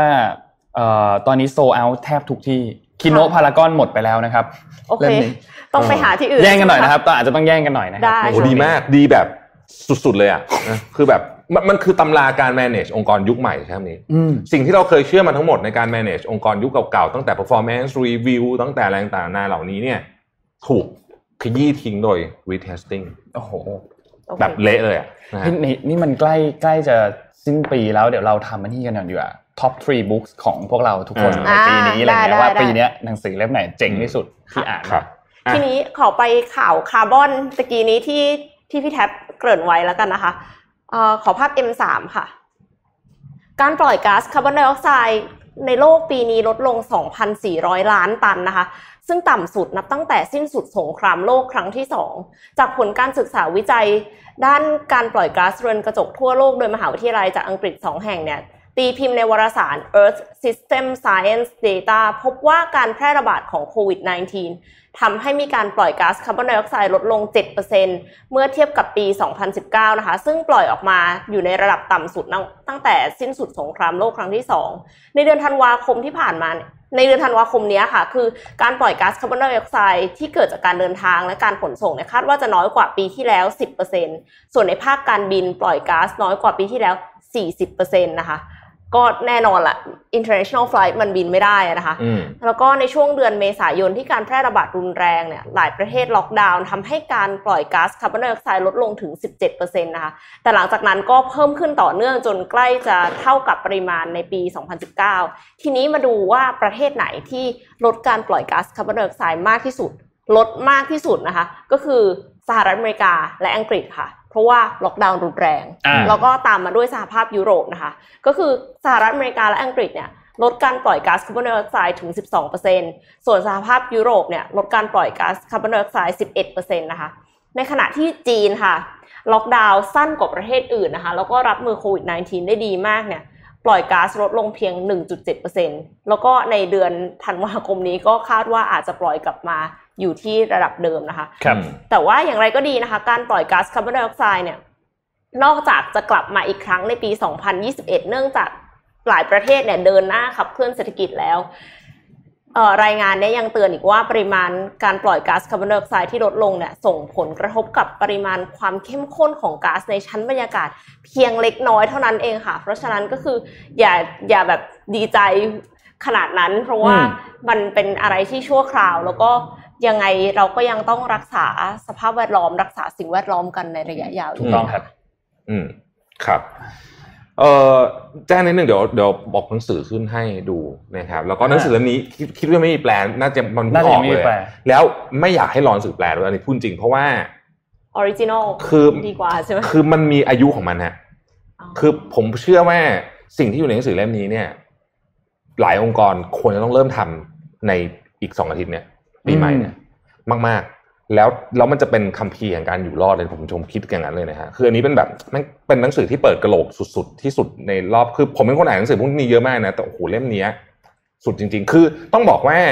คนที่เป็นระดับ CEO แบบ Reed Hastings เนี่ยนะครับมาเขียนหนังสือเองน้อยมากนะครับครับ ส่วนใหญ่ส่วนใหญ่คนอื่นเขียนทั้งนั้นนะใช่เป็นไปสัมภาษณ์อะไรอย่างเงี้ยเป็นสัมภาษณ์อะไรอย่างเงี้ยคนที่ลงมาเขียนเองเนี่ยน้อยมากๆ น้อยจริงๆน้อยจริงๆมีน้อยมาก แล้วก็แล้วก็เขาเป็น storyteller เพราะฉะนั้นเขาเล่าเรื่องเก่งมากนะครับแต่เขาเขียนกับเนี่ยคุณ Erin Meyer นี่เป็นอาจารย์ที่ INSEAD นะครับหนังสือเล่มนี้เนี่ย คือมันมันต้องดูคู่อีกอย่างหนึ่งไปเซิร์ชในใน Google ได้ Netflix Culture Deck เป็นสไลด์แชร์ของ r e t a i l ใช่ไหมที่เป็นร้อยเจ็ดสิบกว่าหน้าคือแบบคุณไปอ่านแล้วคุณแบบโอ้โหนี่บริษัทอะไรวะเนี่ยละเอียดมากละเอียดมาก แล้วก็ คือมี culture ร้อยร้อยเจ็ดสิบกว่าหน้าครับแล้วก็เราเราเขาก็จะแบบพูดถึงเรื่องอะไรที่แบบ เราเราเอางี้อย่างงี้ ความเชื่อที่ว่า เวลาให้ feedback โดยเฉพาะ feedback ลบควรจะให้ในห้องปิดอยู่รู้กันสองคนเนี่ยเขาบอกไม่จริงนะไม่ควรทำแบบนั้น เออ คุณสามารถให้ feedback ที่ไหนก็ได้เมื่อไหร่ก็ได้ตราบใดที่มี ground rule นิดหน่อยว่าแบบคุณให้เพราะหวังดี ให้เพราะไม่ได้ต้องการจะโจมตีคนนั้นไม่ต้องการทำลายคนนั้น คุณสามารถให้ในขณะที่คนนั้นกำลังประชุมอยู่ก็ยังได้เลยผู้ผู้ present อยู่อะหน้าห้องแล้วยกมือเลยอย่างเงี้ยในนี่คือในเป็น Netflix แล้วก็ไม่ว่าคุณจะอยู่ตำแหน่งอะไรคุณสามารถ feedback กลับไปที่feedback CEO แบบอะไรก็ได้ เมื่อไหร่ก็ได้ยังไงก็ได้จริงๆเขาบอกนี่แหละทำให้เขา Netflix โตเร็วมาก แล้ว Netflix เนี่ยอย่าลืมนะครับ ผมมีความเชื่ออย่างนี้นะ อีก 3 ปีมาลองมาดูมันจริงไม่จริง ตอนนี้เนี่ย Disney Plus เนี่ย invest เงินมหาศาลที่สู้ Netflix แล้วได้เปรียบในเชิงของคาแรคเตอร์ด้วยนะเพราะว่าเป็นเจ้าของมาวงมาเวลเจ้าของแต่ผมเชื่อว่ามากมายเลย จะสู้ไม่ได้ ไม่ใช่เพราะว่าเงินไม่พอ เพราะว่าเขาประกาศมาแล้วว่าเขาใช้เงินเยอะกว่า Netflix ในการทำ original content ครับแต่ผมคิดว่าจะสู้ไม่ได้เพราะ culture สู้ไม่ได้ เดี๋ยวลองดูว่าจะจริงไหมเพราะว่าพออ่านหนังสือนี้จบรู้สึกว่าเข้าใจแล้วว่าทำไม Netflix เนี่ยถึงโตมาก เอางี้ดีกว่ามีคนถามว่า Netflix โตขนาดไหนนะครับ Netflix เนี่ยคิดเป็นมูลค่าฟังดีๆนะครับ บริษัท Netflix เนี่ยมูลค่า 40%ของบริษัทจดทะเบียนในประเทศไทยทั้งหมด 40%เลย40%เ40%คือบริษัทหุ้นไทยทั้งหมดเนี่ย600 700 ตัวเนี่ยนะครับรวมทั้งหมดเนี่ยมูลค่ามูลค่าหนึ่งใช่ไหม Netflix เนี่ยเป็นมูลค่าประมาณ40%เกือบครึ่งนะเกือบครึ่งนะฮะและยังโตอย่างต่อเนื่องด้วย และยังโตด้วย อืม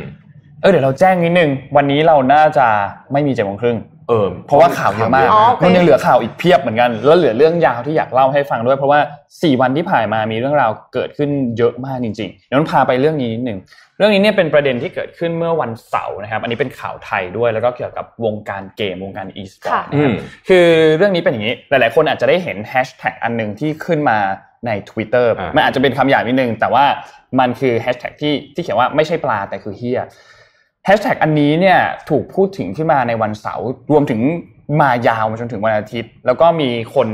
ในวงการ e สปอร์ตเนี่ยออกมาพูดถึงประเด็นนี้เนี่ยกันเยอะมาก เรื่องราวเป็นอย่างนี้ครับ เรื่องราวนี้เนี่ยมันเริ่มต้นมาจากมี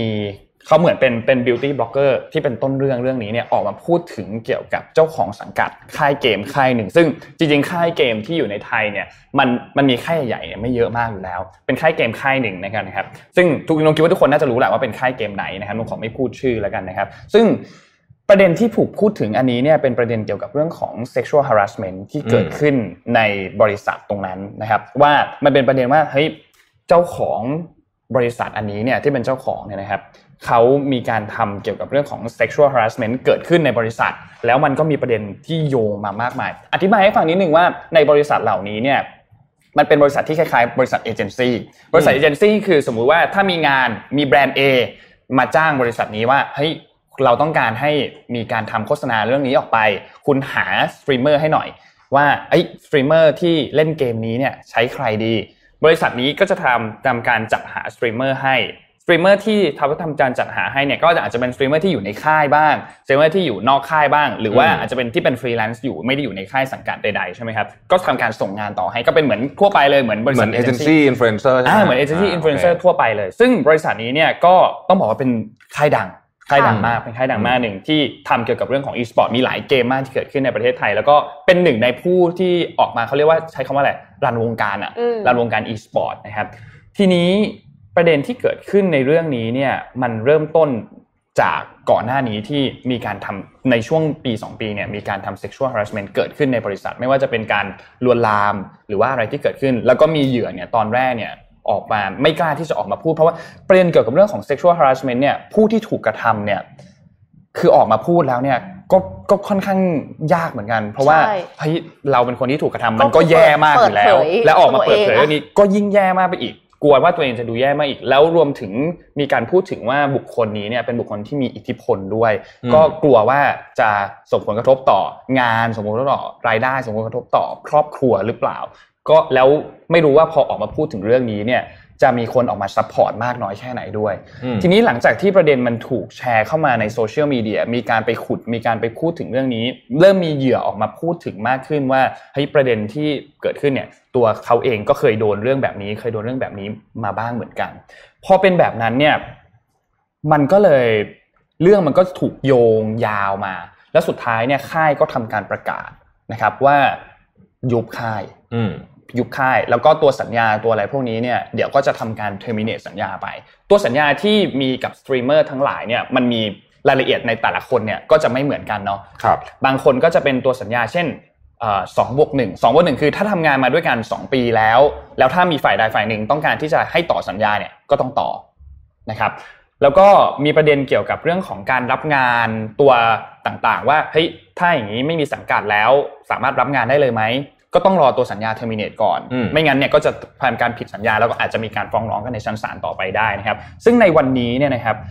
เอ่อทางด้านอนุกรรมการอนุกรรมธิการเนี่ยที่เกี่ยวกับเรื่องของซอฟต์แวร์เกมแล้วก็ e-sport เนี่ยจะพาเหยื่อทั้งหมดเนี่ยไปที่สอนอพญาไทนะครับในเวลาบ่ายสองโมงครึ่งเพื่อทำการแจ้งความเกี่ยวกับเรื่องนี้ด้วย แล้วก็จะมีการอัปเดตเกี่ยวกับเรื่องนี้ว่าสุดท้ายแล้วเนี่ยเรื่องจะไปต่อที่ชั้นศาลหรือจะไปต่อที่ขั้นตอนต่างๆเนี่ย มันจะเป็นยังไง เพราะว่าถ้าใครได้ติดตามข่าวนี้เนี่ยจะเห็นว่าประเด็นที่ถูกเกิดขึ้นเรื่องนี้เนี่ยมันรุนแรงมากนะค่ะมันเป็นประเด็นที่ sexual harassment แบบไม่ใช่แค่เรื่องคำพูดเท่านั้นอืมแต่เป็นเชิงของการกระทำด้วยค่ะมันรุนแรงมากถึงขนาดที่ มันมันรับไม่ได้อะอืมมันเป็นมันเป็นในประเด็นที่มันมันรับไม่ได้อยู่แล้วในเรื่องในเรื่องนี้ที่เกิดขึ้น เราเห็นประเด็นเกี่ยวกับเรื่องของ sexual harassment ที่เกิดขึ้นในบริษัทในเคสต่างประเทศเนี่ยก็มีค่อนข้างค่ะเยอะมากๆ แล้วก็มีเยอะเคสที่อาจจะอยู่ใต้พรมอืมเยอะมากเหมือนกันอืมเรื่องนี้เนี่ยก็เลยกลายเป็นเรื่องที่นนท์มองว่าเราเราไม่อยากให้เงียบเท่าไหร่ใช่ค่ะต้องต้องต้องต้องถูกเรสขึ้นมา อืมเราเหมือนเหมือนตอนนั้นที่มีมีทูครับที่อเมริกาอ่าใช่ใช่ครับ เพราะฉะนั้นตอนนี้เนี่ยก็ต้องรอติดตามว่าสุดท้ายแล้วเนี่ยจะเป็นยังไง เพราะว่ามันมีเรื่องอีกเยอะมากที่มันกระทบกับ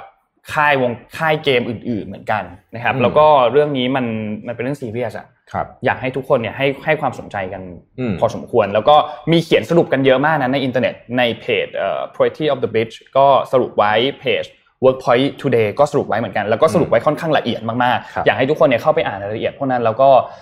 ก็เป็นหูเป็นตาใช่ ว่าถ้ามันจะเกิดเหตุการณ์อะไรแบบนี้ขึ้นมาอีกเนี่ยอยากให้ทุกคนป้องกัน เพราะว่าอืมเวลาเวลาเห็นใครที่ถูก sexual harassment อยู่อะมันมันการที่เขาจะช่วยเหลือตัวเองได้มันมันยากเหมือนกัใช่นะใช่มันมันกดดันนะมันค่ะแล้วมันก็ไม่รู้ว่าจะต้องทำยังไงเหมือนกันอืมถ้าเห็นใครที่กำลังอยู่ในสถานการณ์แบบนี้อยู่เนี่ยอยากให้ยื่นมือเข้าไปช่วยนะค่ะครับไม่ว่าจะด้วยวิธีไหนก็ตามเนี่ยอืมคุณคุณควรจะช่วยเขาก่อน เพราะว่าถ้า คุณคิดว่าเรื่องนี้มันเกิดขึ้นกับคนใกล้ตัวของคุณอืมไม่ว่าจะเป็นน้องสาวพี่สาวหรือว่าเพื่อนแม้แต่เพื่อนสนิทเนี่ย เราไม่อยากให้เรื่องนี้เกิดขึ้นอยู่แล้วเนาะครับเพราะฉะนั้นก็ฝากเรื่องนี้ไว้ด้วยนะครับโอเคต้องต้องต้องช่วยกันเป็นหูเป็นตาจริงๆนะครับครับ เมื่อสัปดาห์ที่แล้วเนี่ยมีการ IPO นะของ Airbnb นะครับหลายท่านน่าจะทราบข่าวกันไปแล้วว่า IPO เสร็จปุ๊บนะครับตอนแรกนึกว่าจะแบบนึกว่าราคาจะไม่ดีเออผมก็ผมก็คิดเหมือนกันว่าราคาไม่น่าจะดีแต่ครัปบรากฏว่า โอ้โห ราคา IPO เนี่ย68 เหรียญนะครับหุ้นขึ้นไปเทรดอยู่ที่ 146 เหรียญนะคโอ้รับโหเพราะฉะนั้นมูล market cap ของ Airbnb เนี่ยก็เลยอยู่ที่ 87,000 ล้านเหรียญสหรัฐนะครับ คือประเด็นคืออย่างนี้ มันเริ่มมีคนออกมาบอกว่าเฮ้ยเขากลัว tech bubble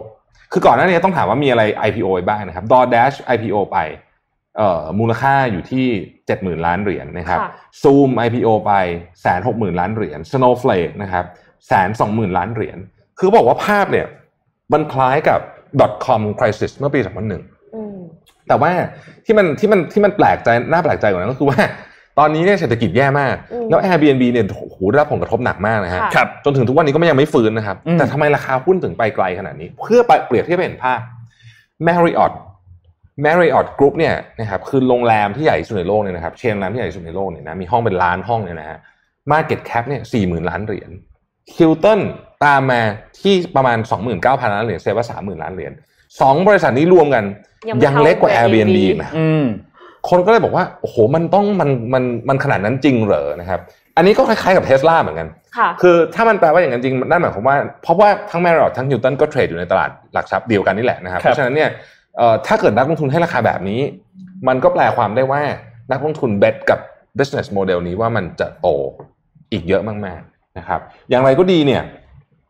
มันมีความน่าสนใจตรงที่ว่า หรือมันเป็นเพราะว่าตอนนี้เงินไม่มีที่ไปอืมมหรือเปล่าค่ะนะครับก็ลองดูแล้วกันแต่ว่าก็เริ่มมีคนพูดคำว่า bubble ขึ้นไปนี่ก็เริ่มน่าหวาดเสียวแล้วนะครับเพราะเวลาใครพูดคำว่า bubble ขึ้นมาเนี่ยมันก็ต้องมีคนมาปฏิเสธว่าเอ้ยไม่จริงไม่มีหรอก bubble อ่าอะไรอย่างเงี้ยนะแต่เราต้องเราต้องคอยดูนะครับเพราะว่าbubble ในเวลามันแตกเนี่ยมันจะอยู่ในจังหวะที่คนกำลังปาร์ตี้อยู่อะนึกออกไหมอืมแบบเรากำลังเฮ้ยแบบเฮ้ย happy เป็นนั่นแหละจังหวะ bubble แตกมันจะเป็นจังหวะนั้นนะคครับเอ่อ อย่างไรก็ดีหลังจาก IPO ไปแล้วเนี่ยนะครับ Brian Joe แล้วก็ Nathan สามผู้ก่อตั้งหลักเนี่ยนะครับก็ยังคงถือหุ้น 42.2%รวมกันนะอยู่ในอ่าอ่า Airbnb นะครับยังถือว่าเยอะอยู่นะครับ อีกข่าวหนึ่งซึ่งเป็นข่าวที่เอิ่มจริงๆ ไม่ได้อยู่ในข่าวพวก Bloomberg ด้วยซ้ำเพราะว่าอาจจะไม่ได้เป็นข่าวที่ใหญ่มากขนาดนั้นครับนะตอนนี้นะครับ แต่อยู่ใน 9 to 5 Mac นะครับเว็บของสาวกนะก็คือว่าเฟอร์รารี่เนี่ยซีอีโอของเฟอร์รารี่เนี่ยอยู่ดีก็รีทายนะครับบอกว่ามีปัญหา ส่วนตัวอะไรต่างๆเป็นเขาใช้ว่า personal reasons นะครับ ก็ไม่ได้มีใครไปขุดต่อเรื่องอะไร ประเด็นก็คือรอยเตอร์รายงานข่าวบอกว่า ตอนนี้เนี่ยเอ่อคณะกรรมการของ Ferrari เนี่ยนะครับกำลังพิจารณา 2 ชื่ออยู่นะครับที่จะมาเป็น CEO คนแรกคือ CFO ของ Apple คนปัจจุบันนะครับ คุณลูก้าแมสตรีเนี่ยนะฮะอีกคนหนึ่งครับ เราไม่ได้ยินชื่อมานานมากแล้ว Jonathan Ive อืมและ Jonathan Ive หรือว่า Jony Ive เนี่ยนะครับไปที่เรียกว่าเป็นดีไซเนอร์คู่บุญเลยนะของ Steve Jobs เนี่ยนะครัรับ แล้วก็ไอ้ที่คุณใช้ใช้กันอยู่ทั้งหลายเนี่ยนะก็มาจากคนนี้แหละคนนี้แหละนะฮะมีน้ำหนักมากกว่านะครับเขาบอกว่าน่าสนใจมาก เพราะว่ามันเป็นอย่างนี้น่าสนใจอย่างนี้ครับ Ferrari เนี่ยเป็นบริษัทรถยนต์ที่ทำซูเปอร์คาร์ใช่ไหมค่ะ แล้วก็เออคือไม่มีรถประเภทอื่นแล้วนอกจากรถสปอร์ตอืมนะครับมีข่าวว่าเคยจะทำ SUV แต่ทุกคนก็แบบบอกแฟนๆแบบรับไม่ได้อะไรอย่างเงี้ยนะครับ สิ่งที่มันน่าสนใจเกี่ยวกับ Ferrari เนี่ยในบทวิเคราะห์ของของของเอ่อในใน9 to 5แล้วก็ผมก็ไปอ่านต่อด้วยเนี่ยนะครับไปจิ้มจิ้มอยู่ในเว็บรถต่อเนี่ยมันน่าสนใจตรงนี้เราลองนึกภาพตามนะ Ferrari เนี่ยเป็นบริษัทรถยนต์ที่ขายรถแพง และเป็นรถที่คนขับ enjoy กับการขับด้วยตัวเองพูดง่ายๆคือคนคุณคุณไม่มีใครซื้อเฟอร์รี่ไปให้คนขับรถขับถูกไหมอ่าใช่ถูกต้องครับอ่าเออไม่ไม่ต้องโยงคดีที่ที่เมืองไทยนะ แต่ว่าเอิ่มรถรถเฟอร์รี่เราเอนจอยขับเอง สิ่งที่น่าสนใจก็คือว่าในอนาคตเนี่ยเขามองภาพต่อไปว่า มันจะเกิดอะไรขึ้นกับอนาคตของเฟอร์รี่ที่เมืองทั้งเมืองเป็น autonomous driving city อะอ่าเฟอร์รี่ไม่มีรถยนต์ที่ออกแบบมาสำหรับคนนั่ง คือคือเหมือนกับไม่มีรถยนต์แบบโรลส์รอยพูดไปเป็นอย่างนี้แล้วกันนะครับครับเอ่อมันจะเกิดอะไรขึ้น ถ้าเกิดคนไม่ขับรถละเพราะรถยนต์ขับเองได้หมดอีกสิบปีต่อจากนี้อืมรถยนต์ขับเองได้หมดก็จะเกิดอะไรขึ้นอะ รถยนต์ที่ขับแบบนี้อาจจะกลายเป็น hobby หรือเปล่าอ่าเหมือนกับใช่คุณไปเล่นเจ็ตสกีอย่างเงี้ยครับคือคุณก็ไปขับรถเฟอร์รี่ในสนามแข่งค่ะอย่างเงี้ยเพราะว่าบนถนนเนี่ยคุณไม่ขับแล้วเพราะคุณใช้รถยนต์ขับเองหมดละถ้าเป็นแบบนั้นเนี่ยเอ่อทิศทางของของของของธุรกิจทั้งหมดเลยเนี่ยนะครับมันจะเปลี่ยนหมดเลยนะครับอ่าพอชเนี่ยปรับตัวเร็ว ตอนพอชออก คาเยนใหม่ๆที่เป็น SUV เนยนะครับ คือคือพอชเนี่ยก็เป็นพอชไม่ได้ขายแพงเท่า Ferrari แต่ว่าก็ถือว่าเป็นรถที่สำหรับคนขับอะอืมมันคือเป็น driver's car ก็คือเหมือนว่าอ่าเป็นรถที่ออกแบบมาสำหรับผู้ซื้อซื้อไปขับนะฮะครับเออจนกระทั่งตอนหลังๆมาเนี่ยเออ Porsche เริ่มพยายาม expand ไปกลุ่มอื่นนะครับ ตอนที่ออก SUV Cayenne โอ้โหคนด่าเละโดนด่ายับเลยโดนด่าเราจำได้เละเลยแบบเละแบบ คนแบบแบบโอ้โหแบบทำเสียแบรนด์หมดแต่ว่า ปรากฏว่า Cayenne นี่แหละทำให้ Porsche เนี่ย ธุธุรกิจแข็งแกร่งแบบวันนี้นะขายดีมากๆขายดีกว่าไอ้พวกรถสปอร์ตทั้งหมดครับเพราะว่าตลาดมันกว้างขึ้น แล้วตอนนี้พอชก็มาทำ EV แล้วก็คือ Taycan ซึ่ง Ferrari เนี่ยยังไม่มี move ทำนองนี้นะครับก็เลยน่าสนใจว่าถ้า Jonathan Ive มาจริง ๆ เนี่ยเออเขาเขาเชื่อว่าเราจะเห็น Ferrari ในที่ที่ไม่ได้เป็นแบบ traditional แบบเดิมนะครับบริษัท Ferrari เป็นเป็นบริษัทที่มีความ traditional ค่อนข้างมากในแง่ของเชิง business model นะครับฉะนั้นก็อันนี้ก็น่าน่าติดตามอืมอืมอืม ไปต่อค่ะฮะโอเคเอ่อขอภาพ M2 ค่ะ อันนี้เป็นข่าวที่ก่อนหน้านี้เราเคยเล่ากันมาแล้วนะคะ แต่ว่ามาอัปเดตค่ะ คือ Cruise to Nowhere ของสิงคโปร์ค่ะ คือตอนแรกที่มันออกมาเนี่ยคนฮือฮากันมาก แล้วก็จองกันเยอะมากนะคะ แต่ว่า Cruise to Nowhere ที่ออกเดินทางไปแล้วในวันที่ 7 ธันวาคมอะค่ะ ก็คือต้องกลับมาเทียบท่าก่อนเวลาที่กำหนดอืมจาก 4 วันเหลือ 3 วัน เพราะว่าพบผู้ติดเชื้อ โควิด -19 จากการที่มีการตรวจบนเรือตลอด เพราะว่าเขามีมาตรการแน่นหนามาก คือเขาลดผู้โดยสารเหลือครึ่งหนึ่งอะค่ะ ผู้โดยสารของความจุเรือเนี่ย คือจริง ๆ มันมีได้ถึงแบบสามพันกว่าคน แต่ว่าครับเขาลดเหลือพันหกร้อยแปดสิบคน เขามีการตรวจ ร่างกายผู้โดยสารและลูกเรือก่อนขึ้นเรือนะคะ จัดสถานที่ถูกสุขอนามัย ปรับปรุงการไหลเวียนอากาศไปจนถึงบังคับสวมหน้ากากตลอดเวลาครับเว้นระยะห่างแล้วก็ให้พนักงานเสิร์ฟอาหารสวมอุปกรณ์ป้องกันด้วย แต่กระนั้นก็ตามค่ะ มีการเทสผู้โดยสารท่านหนึ่งที่อายุ 83 ปีเนี่ยบนเรือ แล้วปรากฏว่าผลตรวจเนี่ยออกมาว่าติดโควิด -19 อืมก็เลยกังวลมากว่า จะกลายเป็น super spreader หรือเปล่า แล้วก็รีบกลับมาที่ท่านะคะ แต่ปรากฏว่าอัปเดตค่ะ ก็คือหลังจากที่นำตัวอย่างเดิมเนี่ยไปตรวจที่แลบของสาธารณสุขสิงคโปร์ค้นพบว่าผลตรวจเป็นลบนะคะอ๋อตกลงไม่มีเชื้อโคไวรัสโคโรก็นาสบายนะใจคะไปใช่กระทรวงสาธารณสุขของสิงคโปร์ก็ออกมาแถลงเมื่อวันพฤหัสบดีว่า ผู้โดยสารคนดังกล่าวไม่ได้ติดโควิด -19 แต่อย่างใด เพราะฉะนั้นก็คือโล่งใจเรื่อง super spreader ไปได้ แต่ว่าคือคิดดูว่าพอมีเรื่องอย่างเงี้ย คนจะกล้าไปครู e ทูโนแวร์อีกหรือเปล่า โอ้ธุรกิจไอ้ cruise ก็หนักมากหนักเลยอะมากหนักมากโอ้จริงเป็นปีที่แบบหนักจริงนะฮะสำหรับสำหรับธุรกิจ cruise เพราะว่าเอ่อคือบนเครื่องบินน่ะเรานั่งเฉยๆใส่หน้ากากมันยังอ่าพอไหวถูกป่ะอันนี้เหมือนมันเป็นมีใช้กิจกรรมชีวิตอะเออใช่มันมีกิจกรรมอะนะเออ มีมีกิจกรรมร่วมกันมันยากที่จะคือไม่อย่างนั้นจะ enjoy ยังไง คือต้องไปดูโชว์ ต้องไปกินอาหารใช่มันไม่ได้เลยต้องอะไปใช้สระว่ายน้ำไม่อย่างนั้นจะไป cruise ทำไมล่าสุดเนี่ยเอิ่มเครื่องบินเนี่ยเขาไม่แจกคือก่อนหน้านี้เมื่อไม่นานมาเนี่ยครับเขายังให้กินขนมไอ้ snack บนเครื่องได้ใช่ไหมตอนนี้เขาห้ามเลยนะฮะเขาไม่แจกเลยนะฮะแจกตอนลงแทนครับให้ให้ไปกินเองอะอ่าเพราะว่าเขากลับมาที่ไม่อยากให้ถอดหน้ากากอืมไม่อยากไม่อยากให้ถอดหน้ากากเลย ห้ามถอดหน้ากากเลย และห้ามเอาน้ำขึ้นไปกินเองด้วยนะ ครับ เออ ใครใครกำลังจะบินนะครับ ไปอย่าลืมเรื่องนี้นะฮะเล่าเรื่องนี้นิดนึงได้ไหมสีจิ้นผิง เป็นข่าวอยู่ใน Financial Times Big Read เมื่อวานนี้นะครับคืออย่างนี้ตอนนี้เนี่ยเรายังจำโครงการ Belt and Road Initiative ได้ไหมฮะอ่าใหญ่โตมโหฬารมากนะครับครัเรียบกว่าเป็น Project of the Century ถูกต้องครับนะใหญ่ใหญ่มาก แต่ว่าตอนนี้เนี่ยเริ่มมีแนวโน้มเห็นชัดแล้วว่าประเทศจีนเนี่ยกำลังถอยนะโดยเฉพาะกับการให้กู้เงินกับประเทศต่างๆ เพราะว่าตอนนี้เนี่ยเอ่อ สถาบันการเงินต่างๆ ของจีนเนี่ยต้องบอกว่าตึงมือมาก คือสถานการณ์หนี้ในจีนเนี่ย ไม่ได้ดีมากเท่าไหร่นะครับตอนนี้ก็เลยจีนก็เลยมีแนวโน้มที่จะกลับมาดูแลภายในประเทศตัวเองก่อนค่ะนะครับซึ่งอันนี้เป็นนโยบายที่ไม่ใช่เฉพาะ Belt and Road ในทุกอันเลยเนี่ยนะครับ เราจะเห็นว่าการปล่อยกู้ของธนาคารจีนต่างๆเนี่ยนะครับ ลดลงอย่างมีนัยสำคัญ จีนปัจจุบันนี้เป็นผู้ปล่อยกู้เนี่ยนะครับ ใหญ่กว่า World Bank อีกนะอืมปีปีหนึ่งอะนะคือ World Bank เนี่ย เอ่อมาขอโทษเกือบเกือบเท่า World Bank ปี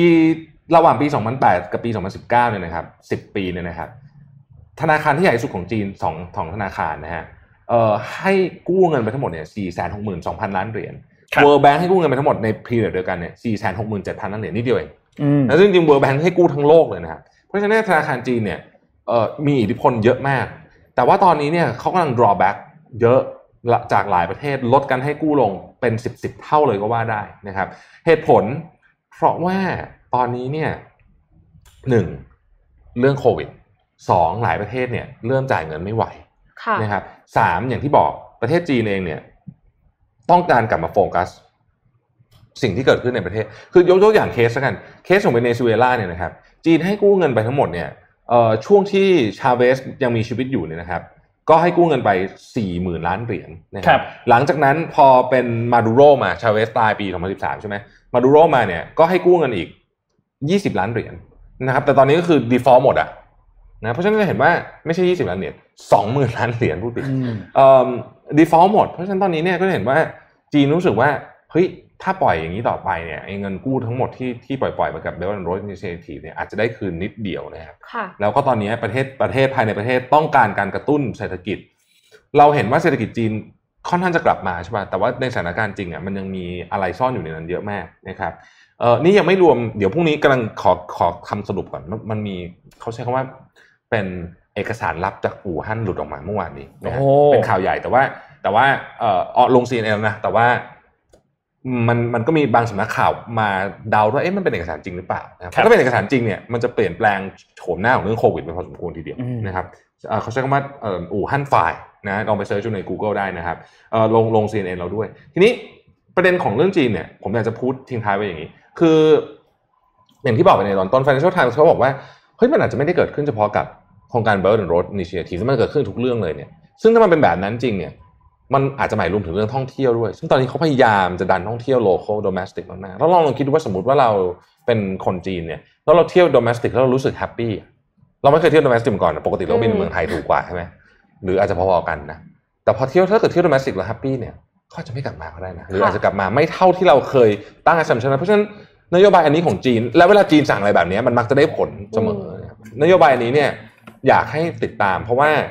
ยิ่งเราอยู่ในธุรกิจที่เกี่ยวข้องกับการท่องเที่ยวนะครับครับต้องติดตามเลยนะฮะพูดถึงท่องเที่ยวเนี่ย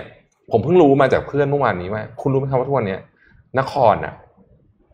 มีเครื่องบินเนี่ยยี่สิบแปดไฟล์นะไปกลับวันหนึ่งอะอืม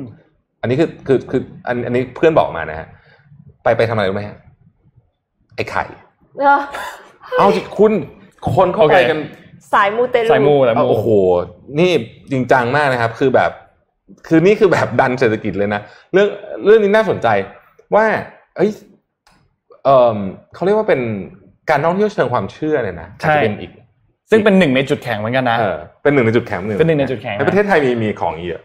ไม่ได้เป็นของนี้นะแต่จริงๆแต่เดิมประเทศไทยเนี่ยก็ไปเที่ยวตามความเชื่อที่ฮ่องกงอะไรอย่างงี้เยอะอ๋เหมือนกันนะอคะที่ไปขอแฟนอะไรเอที่อไปขอแฟนก็มีขอลูกก็มีอ่าว่ามีหลายขอเลยเยอะไปหมดแล้วบางที่ก็จะขลังบางที่ก็ บางที่โอ้โหแล้วนนท์เคยเห็นเขาในมีทรีวิตวิเตวอร์ด้วยที่แบบเออเนี่ยมันรีวิวกันแบบเป็นเรื่องเป็นราวแล้วก็บางคนก็แบบ ตัวเองก็ไม่เชื่อเหมือนกัน แต่พอไปปุ๊บมาจริงๆเขาเรียกว่าเขาเรียกว่าอะไรนะ เป็นเออเฮ้ยบางทีมันคือเรื่องพวกนี้เนี่ยเราเราเราเราก็บอกไม่ได้แต่ว่าที่มันน่าสนใจว่ามันสามารถกระตุ้นการท่อิองเที่ยวเซลได้เนี่ยมันเป็นการดีไซน์การท่องเที่ยวได้เลยนะค่ะอืมอ่าค่ะทำดีๆเนาะอืมน่าสนใจมากนนท์พาไปเรื่อง Facebook นิดหนึ่งครับ เอ่อเมื่อวันที่เมื่อสัปดาห์ที่แล้วแล้วกันวันที่ 10นะครับมีการพูดถึงเกี่ยวกับเรื่องของการฟ้องร้องเกิดขึ้นนะครับ คือคณะกรรมการการค้าสหรัฐหรือว่า FTC เนี่ยได้ร่วมกับอายการอีก 46 รัฐนะครับทำการยื่นฟ้อง Facebook ครับในประเด็นเกี่ยวกับเรื่องของ Monopoly ก็คือการผูกขาดนะครับซึ่งเรื่องนี้เนี่ยมันเป็นอย่างนี้ ทาง FTC เนี่ยออกมากล่าวหา Facebook นะครับว่าเฮ้ยเมื่อปี 2012 ที่คุณซื้อ Instagram เป็นการตัดคู่แข่งละแล้วก็ในปี 2014 ซื้อ WhatsApp ก็ค่ะเป็นการตัดคู่แข่งเหมือนกันอืมนะครับ เพราะว่าตอนนั้น WhatsApp เป็นแอปแชทที่ฮิตมากฮิตมากดังมากค่ะก็ทำการซื้อไปเหมือนกัน แล้วตอนนี้เนี่ยทำให้ Facebook เนี่ยเหมือนกับไร้คู่แข่งอะอืมไร้คู่แข่งคือไม่มีคู่แข่งเลย แล้วก็มีประเด็นอื่นอีก ประเด็นเกี่ยวกับเรื่องของตัว API API เนี่ยมันย่อมาจาก Application Programming Interface อธิบายให้ฟังแบบง่ายๆเห็นภาพง่ายๆ แบบนี้คือ เคยเคยเข้าไปในแอปพลิเคชันช้อปปิ้งไหมอืมแล้วมันให้ล็อกอินโดยที่ใช้รหัส Facebook อ่าใช้รหัส Apple หรือค่ะใช้รหัส Google ค่ะพวกนี้แหละคือ API คือเขาทำการเชื่อมข้อมูลกันระหว่างอืมตัวแพลตฟอร์มต่างๆ ว่าโอเค เดี๋ยวฉันใช้ข้อมูลว่าเอ้ยคุณมี ID อันนี้อยู่เพราะฉะนั้นคุณเราก็จะทำการแชร์ข้อมูลกัน แล้วก็ให้ใช้ ID นี้ ID เดียวก็สามารถที่จะเข้าไปสมัครหรือเข้าไปล็อกอินกับตัว แพลตฟอร์มอื่น ๆ ได้อืมซึ่ง Facebook เนี่ยในปี 2013 เนี่ยเขาเคยมีประเด็นอันหนึ่งคือ ห้ามไม่ให้บริษัทอื่น ๆ เนี่ยนำเอาตัว API อันเนี้ยไปเชื่อม มันมีแอปอันหนึ่งคือแอป Vine ของ Twitter เนี่ยก็ถูก Facebook ห้ามไม่ให้ทำการเชื่อม API กัน เพื่อดึงรายชื่อเพื่อน มันจะมีอย่างเงี้ยคือสมมติว่าคุณเพิ่งเข้าไปในแพลตฟอร์มอันใหม่เนี่ยมันจะมีแบบ Find Your Friends อะที่อืมเอาไปแบบว่าไปล็อกอินแนะนำเพื่อนอ่าแนะนำเพื่อนไปล็อกอินอืมกับตัว แพลตฟอร์มโซเชียลมีเดียอื่นๆ เพื่อที่จะอืมเฮ้ยดูซิว่าเพื่อนเราเล่นตัวโซเชียลมีเดียอันนี้หรือเปล่าค่ะแล้วก็ค่อยมาหาสร้าง community ขึ้นมาใหม่ในอีกแพลตฟอร์มหนึ่งนะครับ ซึ่งทาง FTC เนี่ยเขาก็ออกมาเรียกร้องนะครับ บอกบอกว่าเฮ้ยศาลคุณต้องออกคำสั่งนะ ให้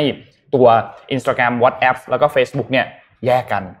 ให้มาเป็นบริษัทเดียวกันอย่างเงี้ยไม่ได้เพราะมันเหมือนกับมันผูกขาด ซึ่งแน่นอน Facebook เองก็ออกมาตอบโต้เหมือนกันว่าเฮ้ยไอ้เรื่องเนี้ย จริง ๆ แล้วเนี่ยมันต้องผ่านการรับรองจากหลาย ๆ บริษัทมาก่อนหน้านี้แล้วนะ แล้วที่สำคัญคุณเองอะ FTC อะคุณก็เคยรับรองเรื่องนี้แล้วเหมือนกัน ก็คือต้องอนุมัติมาก่อนไม่อย่างนั้นจะเกิดการอ่าใช่ M&A ไม่งั้นมันจะมีประเด็นพวกนี้มาได้ไงแหละ ซึ่ง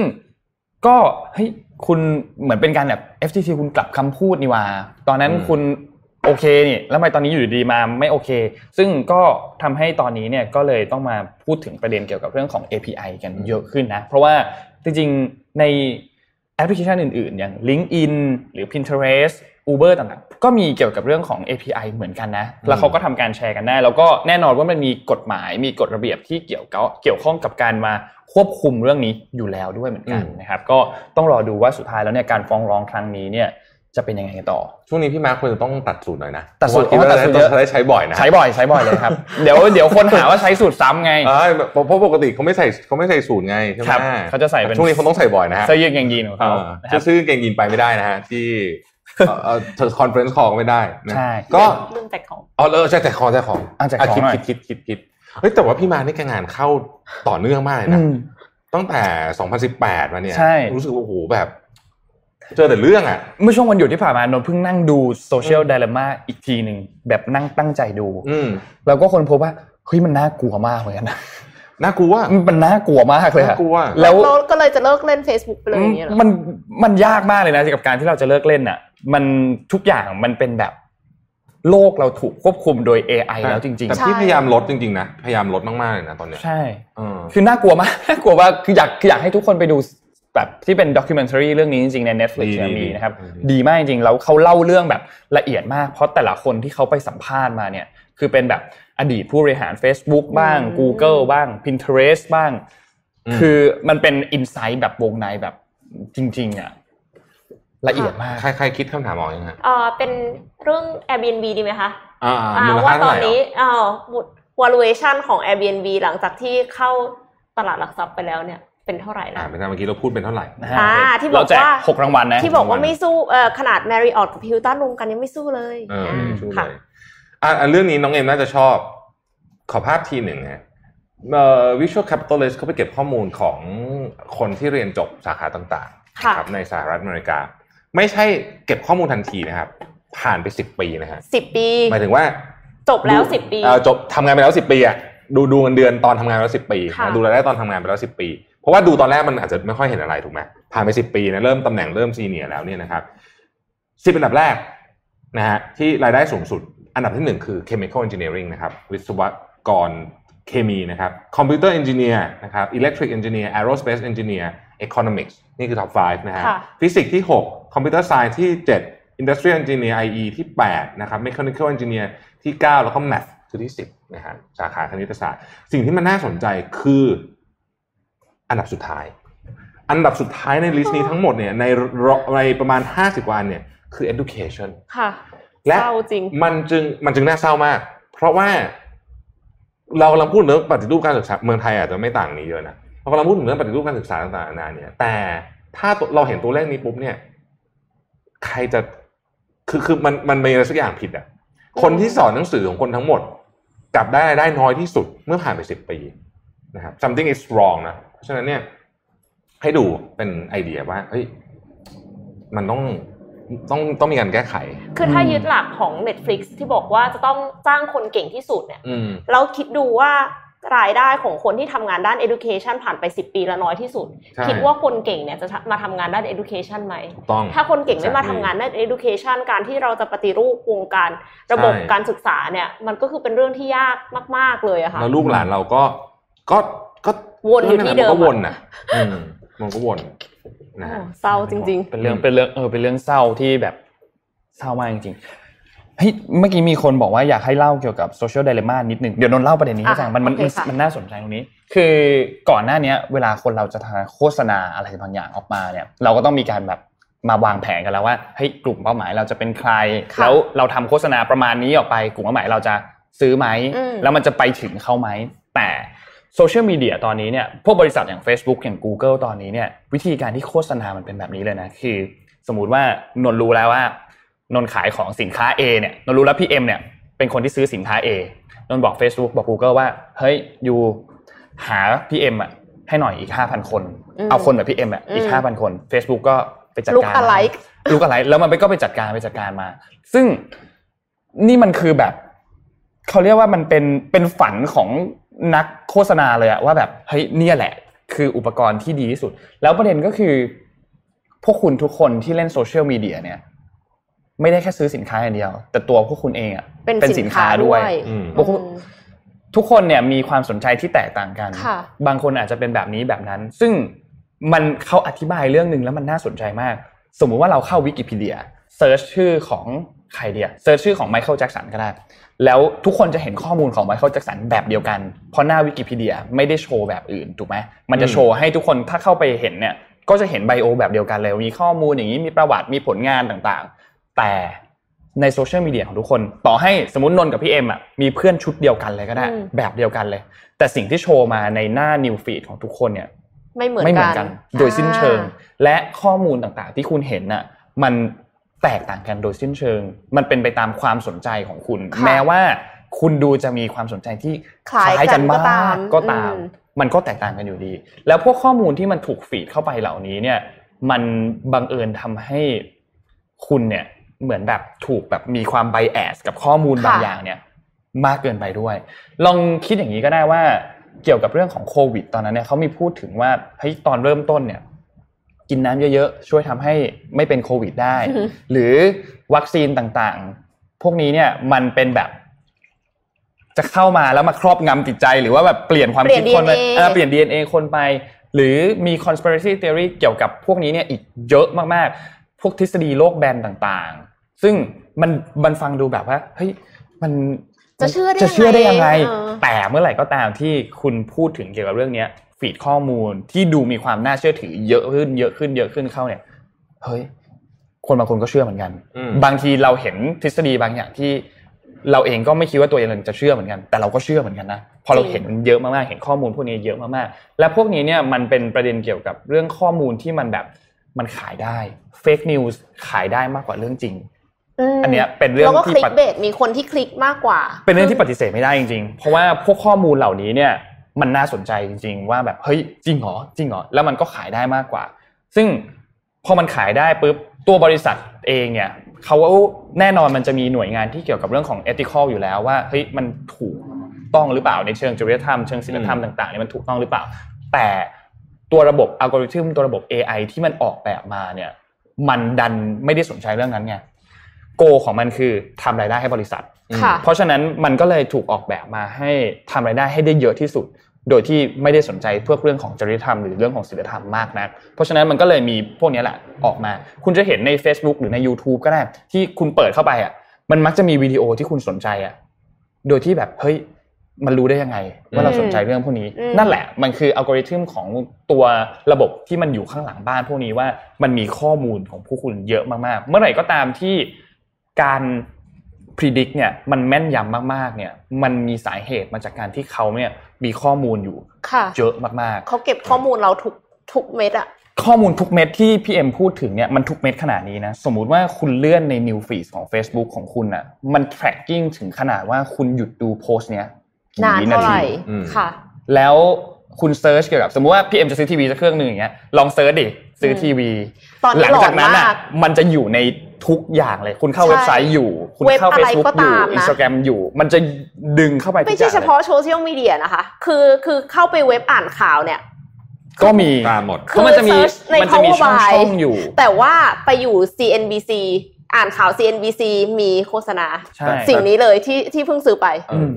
แต่บางอันมันจะไม่ค่อยเนียนอย่างแต่ Facebook ก็เนียนใช่ Facebook นี่ซ่อนของเข้ามาให้เราค่อยๆ build หลายหลายทีแล้วรู้สึกเหมือนกันว่าแบบเฮ้ยอันอ่านแล้วแบบทำให้เราอยากได้ ของบางอย่างที่ แล้วทุกคนเคยได้ยินไหมตอว่าไม่แบบได้ตั้งใจจะซื้อซ้ำแอปพลิเคชันพวกเนี้ยมันดักฟังเสียงเราอยู่ค่ะอืมอืมเราก็ไม่รู้เหมือนกันว่ามันจริงหรือเปล่าแต่มันก็เราก็รู้สึกแอบเขารู้เคสึกยเหมือเขานกันเคยนะออกมาบอกปฏิเสธเรื่องนี้ละอืมแต่ว่าก็ แต่มันชอบขึ้นว่าใช้ไมค์อะอ่าใช่คือเวลาที่เวลาที่เราเปิดแอนตี้ไวรัสในคอมอย่างเงี้ยค่ะเขาจะบอกว่าสิ่งนั้นสิ่งนี้กำลังใช้ไมโครโฟนอ่าใช่ใช้อุปกรณ์พวกนี้อยู่เอะไรเงี้ยคือแปลว่าอะไรเพราะว่าเราไม่ได้ตั้งใจเปิดเอง แล้วอยู่ดีๆ มันก็มาใช้ไมค์เรา เอ๊ะอืมยังยังงงๆอยู่จนั่ริงนแหละๆขอขอปิดท้ายด้วยข่าวที่แบบข่าวประหลาดนิดนึง แต่ว่าก็อย่างที่นนท์บอกเนาะว่าถ้าสมมติว่าทุกคนรอบตัวเราเชื่อสิ่งเนี้ยมันก็อาจจะดูน่าสนใจเหมือนกับว่าเป็นเรื่องจริงขึ้นมาได้นะคะครับข่าวประหลาดมากค่ะ ขอภาพ M5 เลยค่ะ อดีตผู้บัญชาการโครงการอวกาศของอิสราเอลอ้างว่ามนุษย์ต่างดาวมีอยู่จริง แต่ไม่พร้อมปรากฏตัวต่อชาวโลกนะคะ คือ หลายสำนักข่าวลงอะ่ะ ก็มีนิวยอร์กโพสต์ลง The Independent ก็ลงนะคะ NBT NBC News ก็ลง ก็คือก็เลยอยากจะเล่าสักนิดนึงค่ะ เขาบอกว่าอาฮิมอีเชตนะคะ อดีตผู้บัญชาการโครงการอวกาศของอิสราเอลเปิดเผยในหนังสือเล่มใหม่ ชื่อว่า The Universe Beyond the Horizon ว่ามนุษย์ต่างดาวมีอยู่จริง แล้วเขาก็ให้สัมภาษณ์ในสื่อของอิสราเอลด้วยครับเขาบอกว่า เอ่อมนุษย์ต่างดาวเนี่ยเขามีสหพันธ์ของเขาด้วยนะ Galaxy เอ่อ Galactic Federation เขาบอกว่า Galactic Federation เนี่ยมี agreement มีข้อตกลงกับรัฐบาลสหรัฐว่าจะให้รัฐบาลสหรัฐเนี่ยเก็บเป็นความลับจนกว่ามนุษยชาติเนี่ยจะก้าวหน้าเรื่องอวกาศมากกว่านี้ แล้วก็ยอมรับพวกเขาได้ แล้วก็เขาบอกด้วยว่านักบินอวกาศชาวอเมริกันได้พบกับมนุษย์ต่างดาว บนฐานทัพบนดาวอังคารเราด้วย อ่าฮะคือเป็นอะไรที่แปลกมากแล้วเขาก็บอกว่า เนี่ยคนถ้าเขาออกมาพูดก่อนหน้าเนี้ยคนจะต้องคิดว่าเขาบ้านแน่ๆเลย แต่ว่าตอนเนี้ยคือเหมือนกับมีการสำรวจไปถึงแบบไปดาวอังคารไปอะไรอย่างนี้แล้วเขาก็เลยคิดว่ามนุษย์เนี่ยอาจจะแบบเหมือนกับค่อนข้างที่จะพร้อมรับหรือเปล่าอะไรอย่างเงี้ย แล้วเขาก็บอกว่าเขาแบบมีรางวัล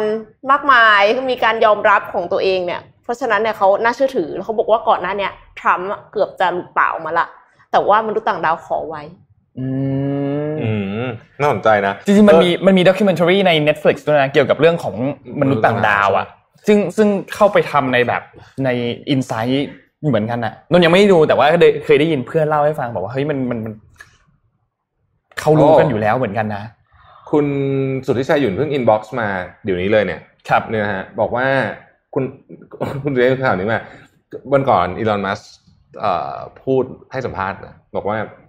คือไอ้อเมริกาเนี่ยมันมีปัญหาเพราะว่าซีอเนี่ยเรียน MBA เยอะไปได้อ่านได้อ่านข่าวนี้ไหมอ่าเห็นแล้วบอกว่าเห็นแล้วเนี่ยเห็นแล้วประชุมบอร์ดดูตัวเลขอะไรก็ไม่รู้ you should focus on innovating แบบ ex- แบบ extraordinary product อะไรอย่างเงี้ยคุณสุทธิชัยส่งข่าวมาขอบคุณมากนะ แล้วก็คือจริง ๆ เนี่ยมันกระทบเยอะเหมือนกันนะ เพราะว่าครับธุรกิจการการเรียนโดยเฉพาะ MBA ปริญญาโทเนี่ยถือเป็นไซซิ่งธุรกิจที่ใหญ่มากนะครับของสหรัฐนะฮะค่ะแพงมากค่ะ แพงมากแพงมากแพงมากแล้วก็แพแล้วงก็มากแน่นอนว่าสร้าง สร้างแรงกับเพื่อนเยอะนะฮะเออเดี๋ยว เออ นี่คุณสุชัยชวนมาคุยเรื่องนี้สองทุ่มคืนนี้อ่าเดี๋ยวเดี๋ยวผมไปคุยกับแกโอ้คืนรอนี้รอนะฮะรอเดี๋ยวตามรอนะรอฟังนะรอฟังรอฟังเอิ่ม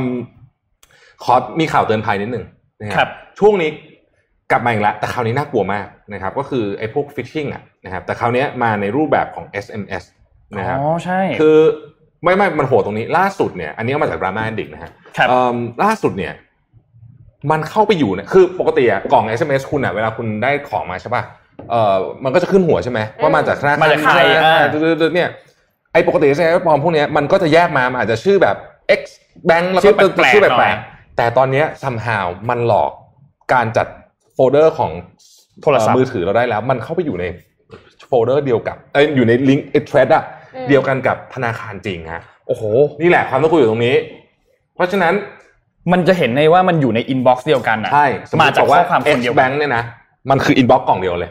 เวลาคุณกดไปใน SMS อะมันไล่อยู่ใช่ไหมว่าคุณขอ OTP ขออะไรมาใช่ไหมอืมมันก็จะมีนี้เข้ามาด้วยฮะนี่อืมมันน่ากลัวตรงนี้ครับ คือคืออันเนี้ย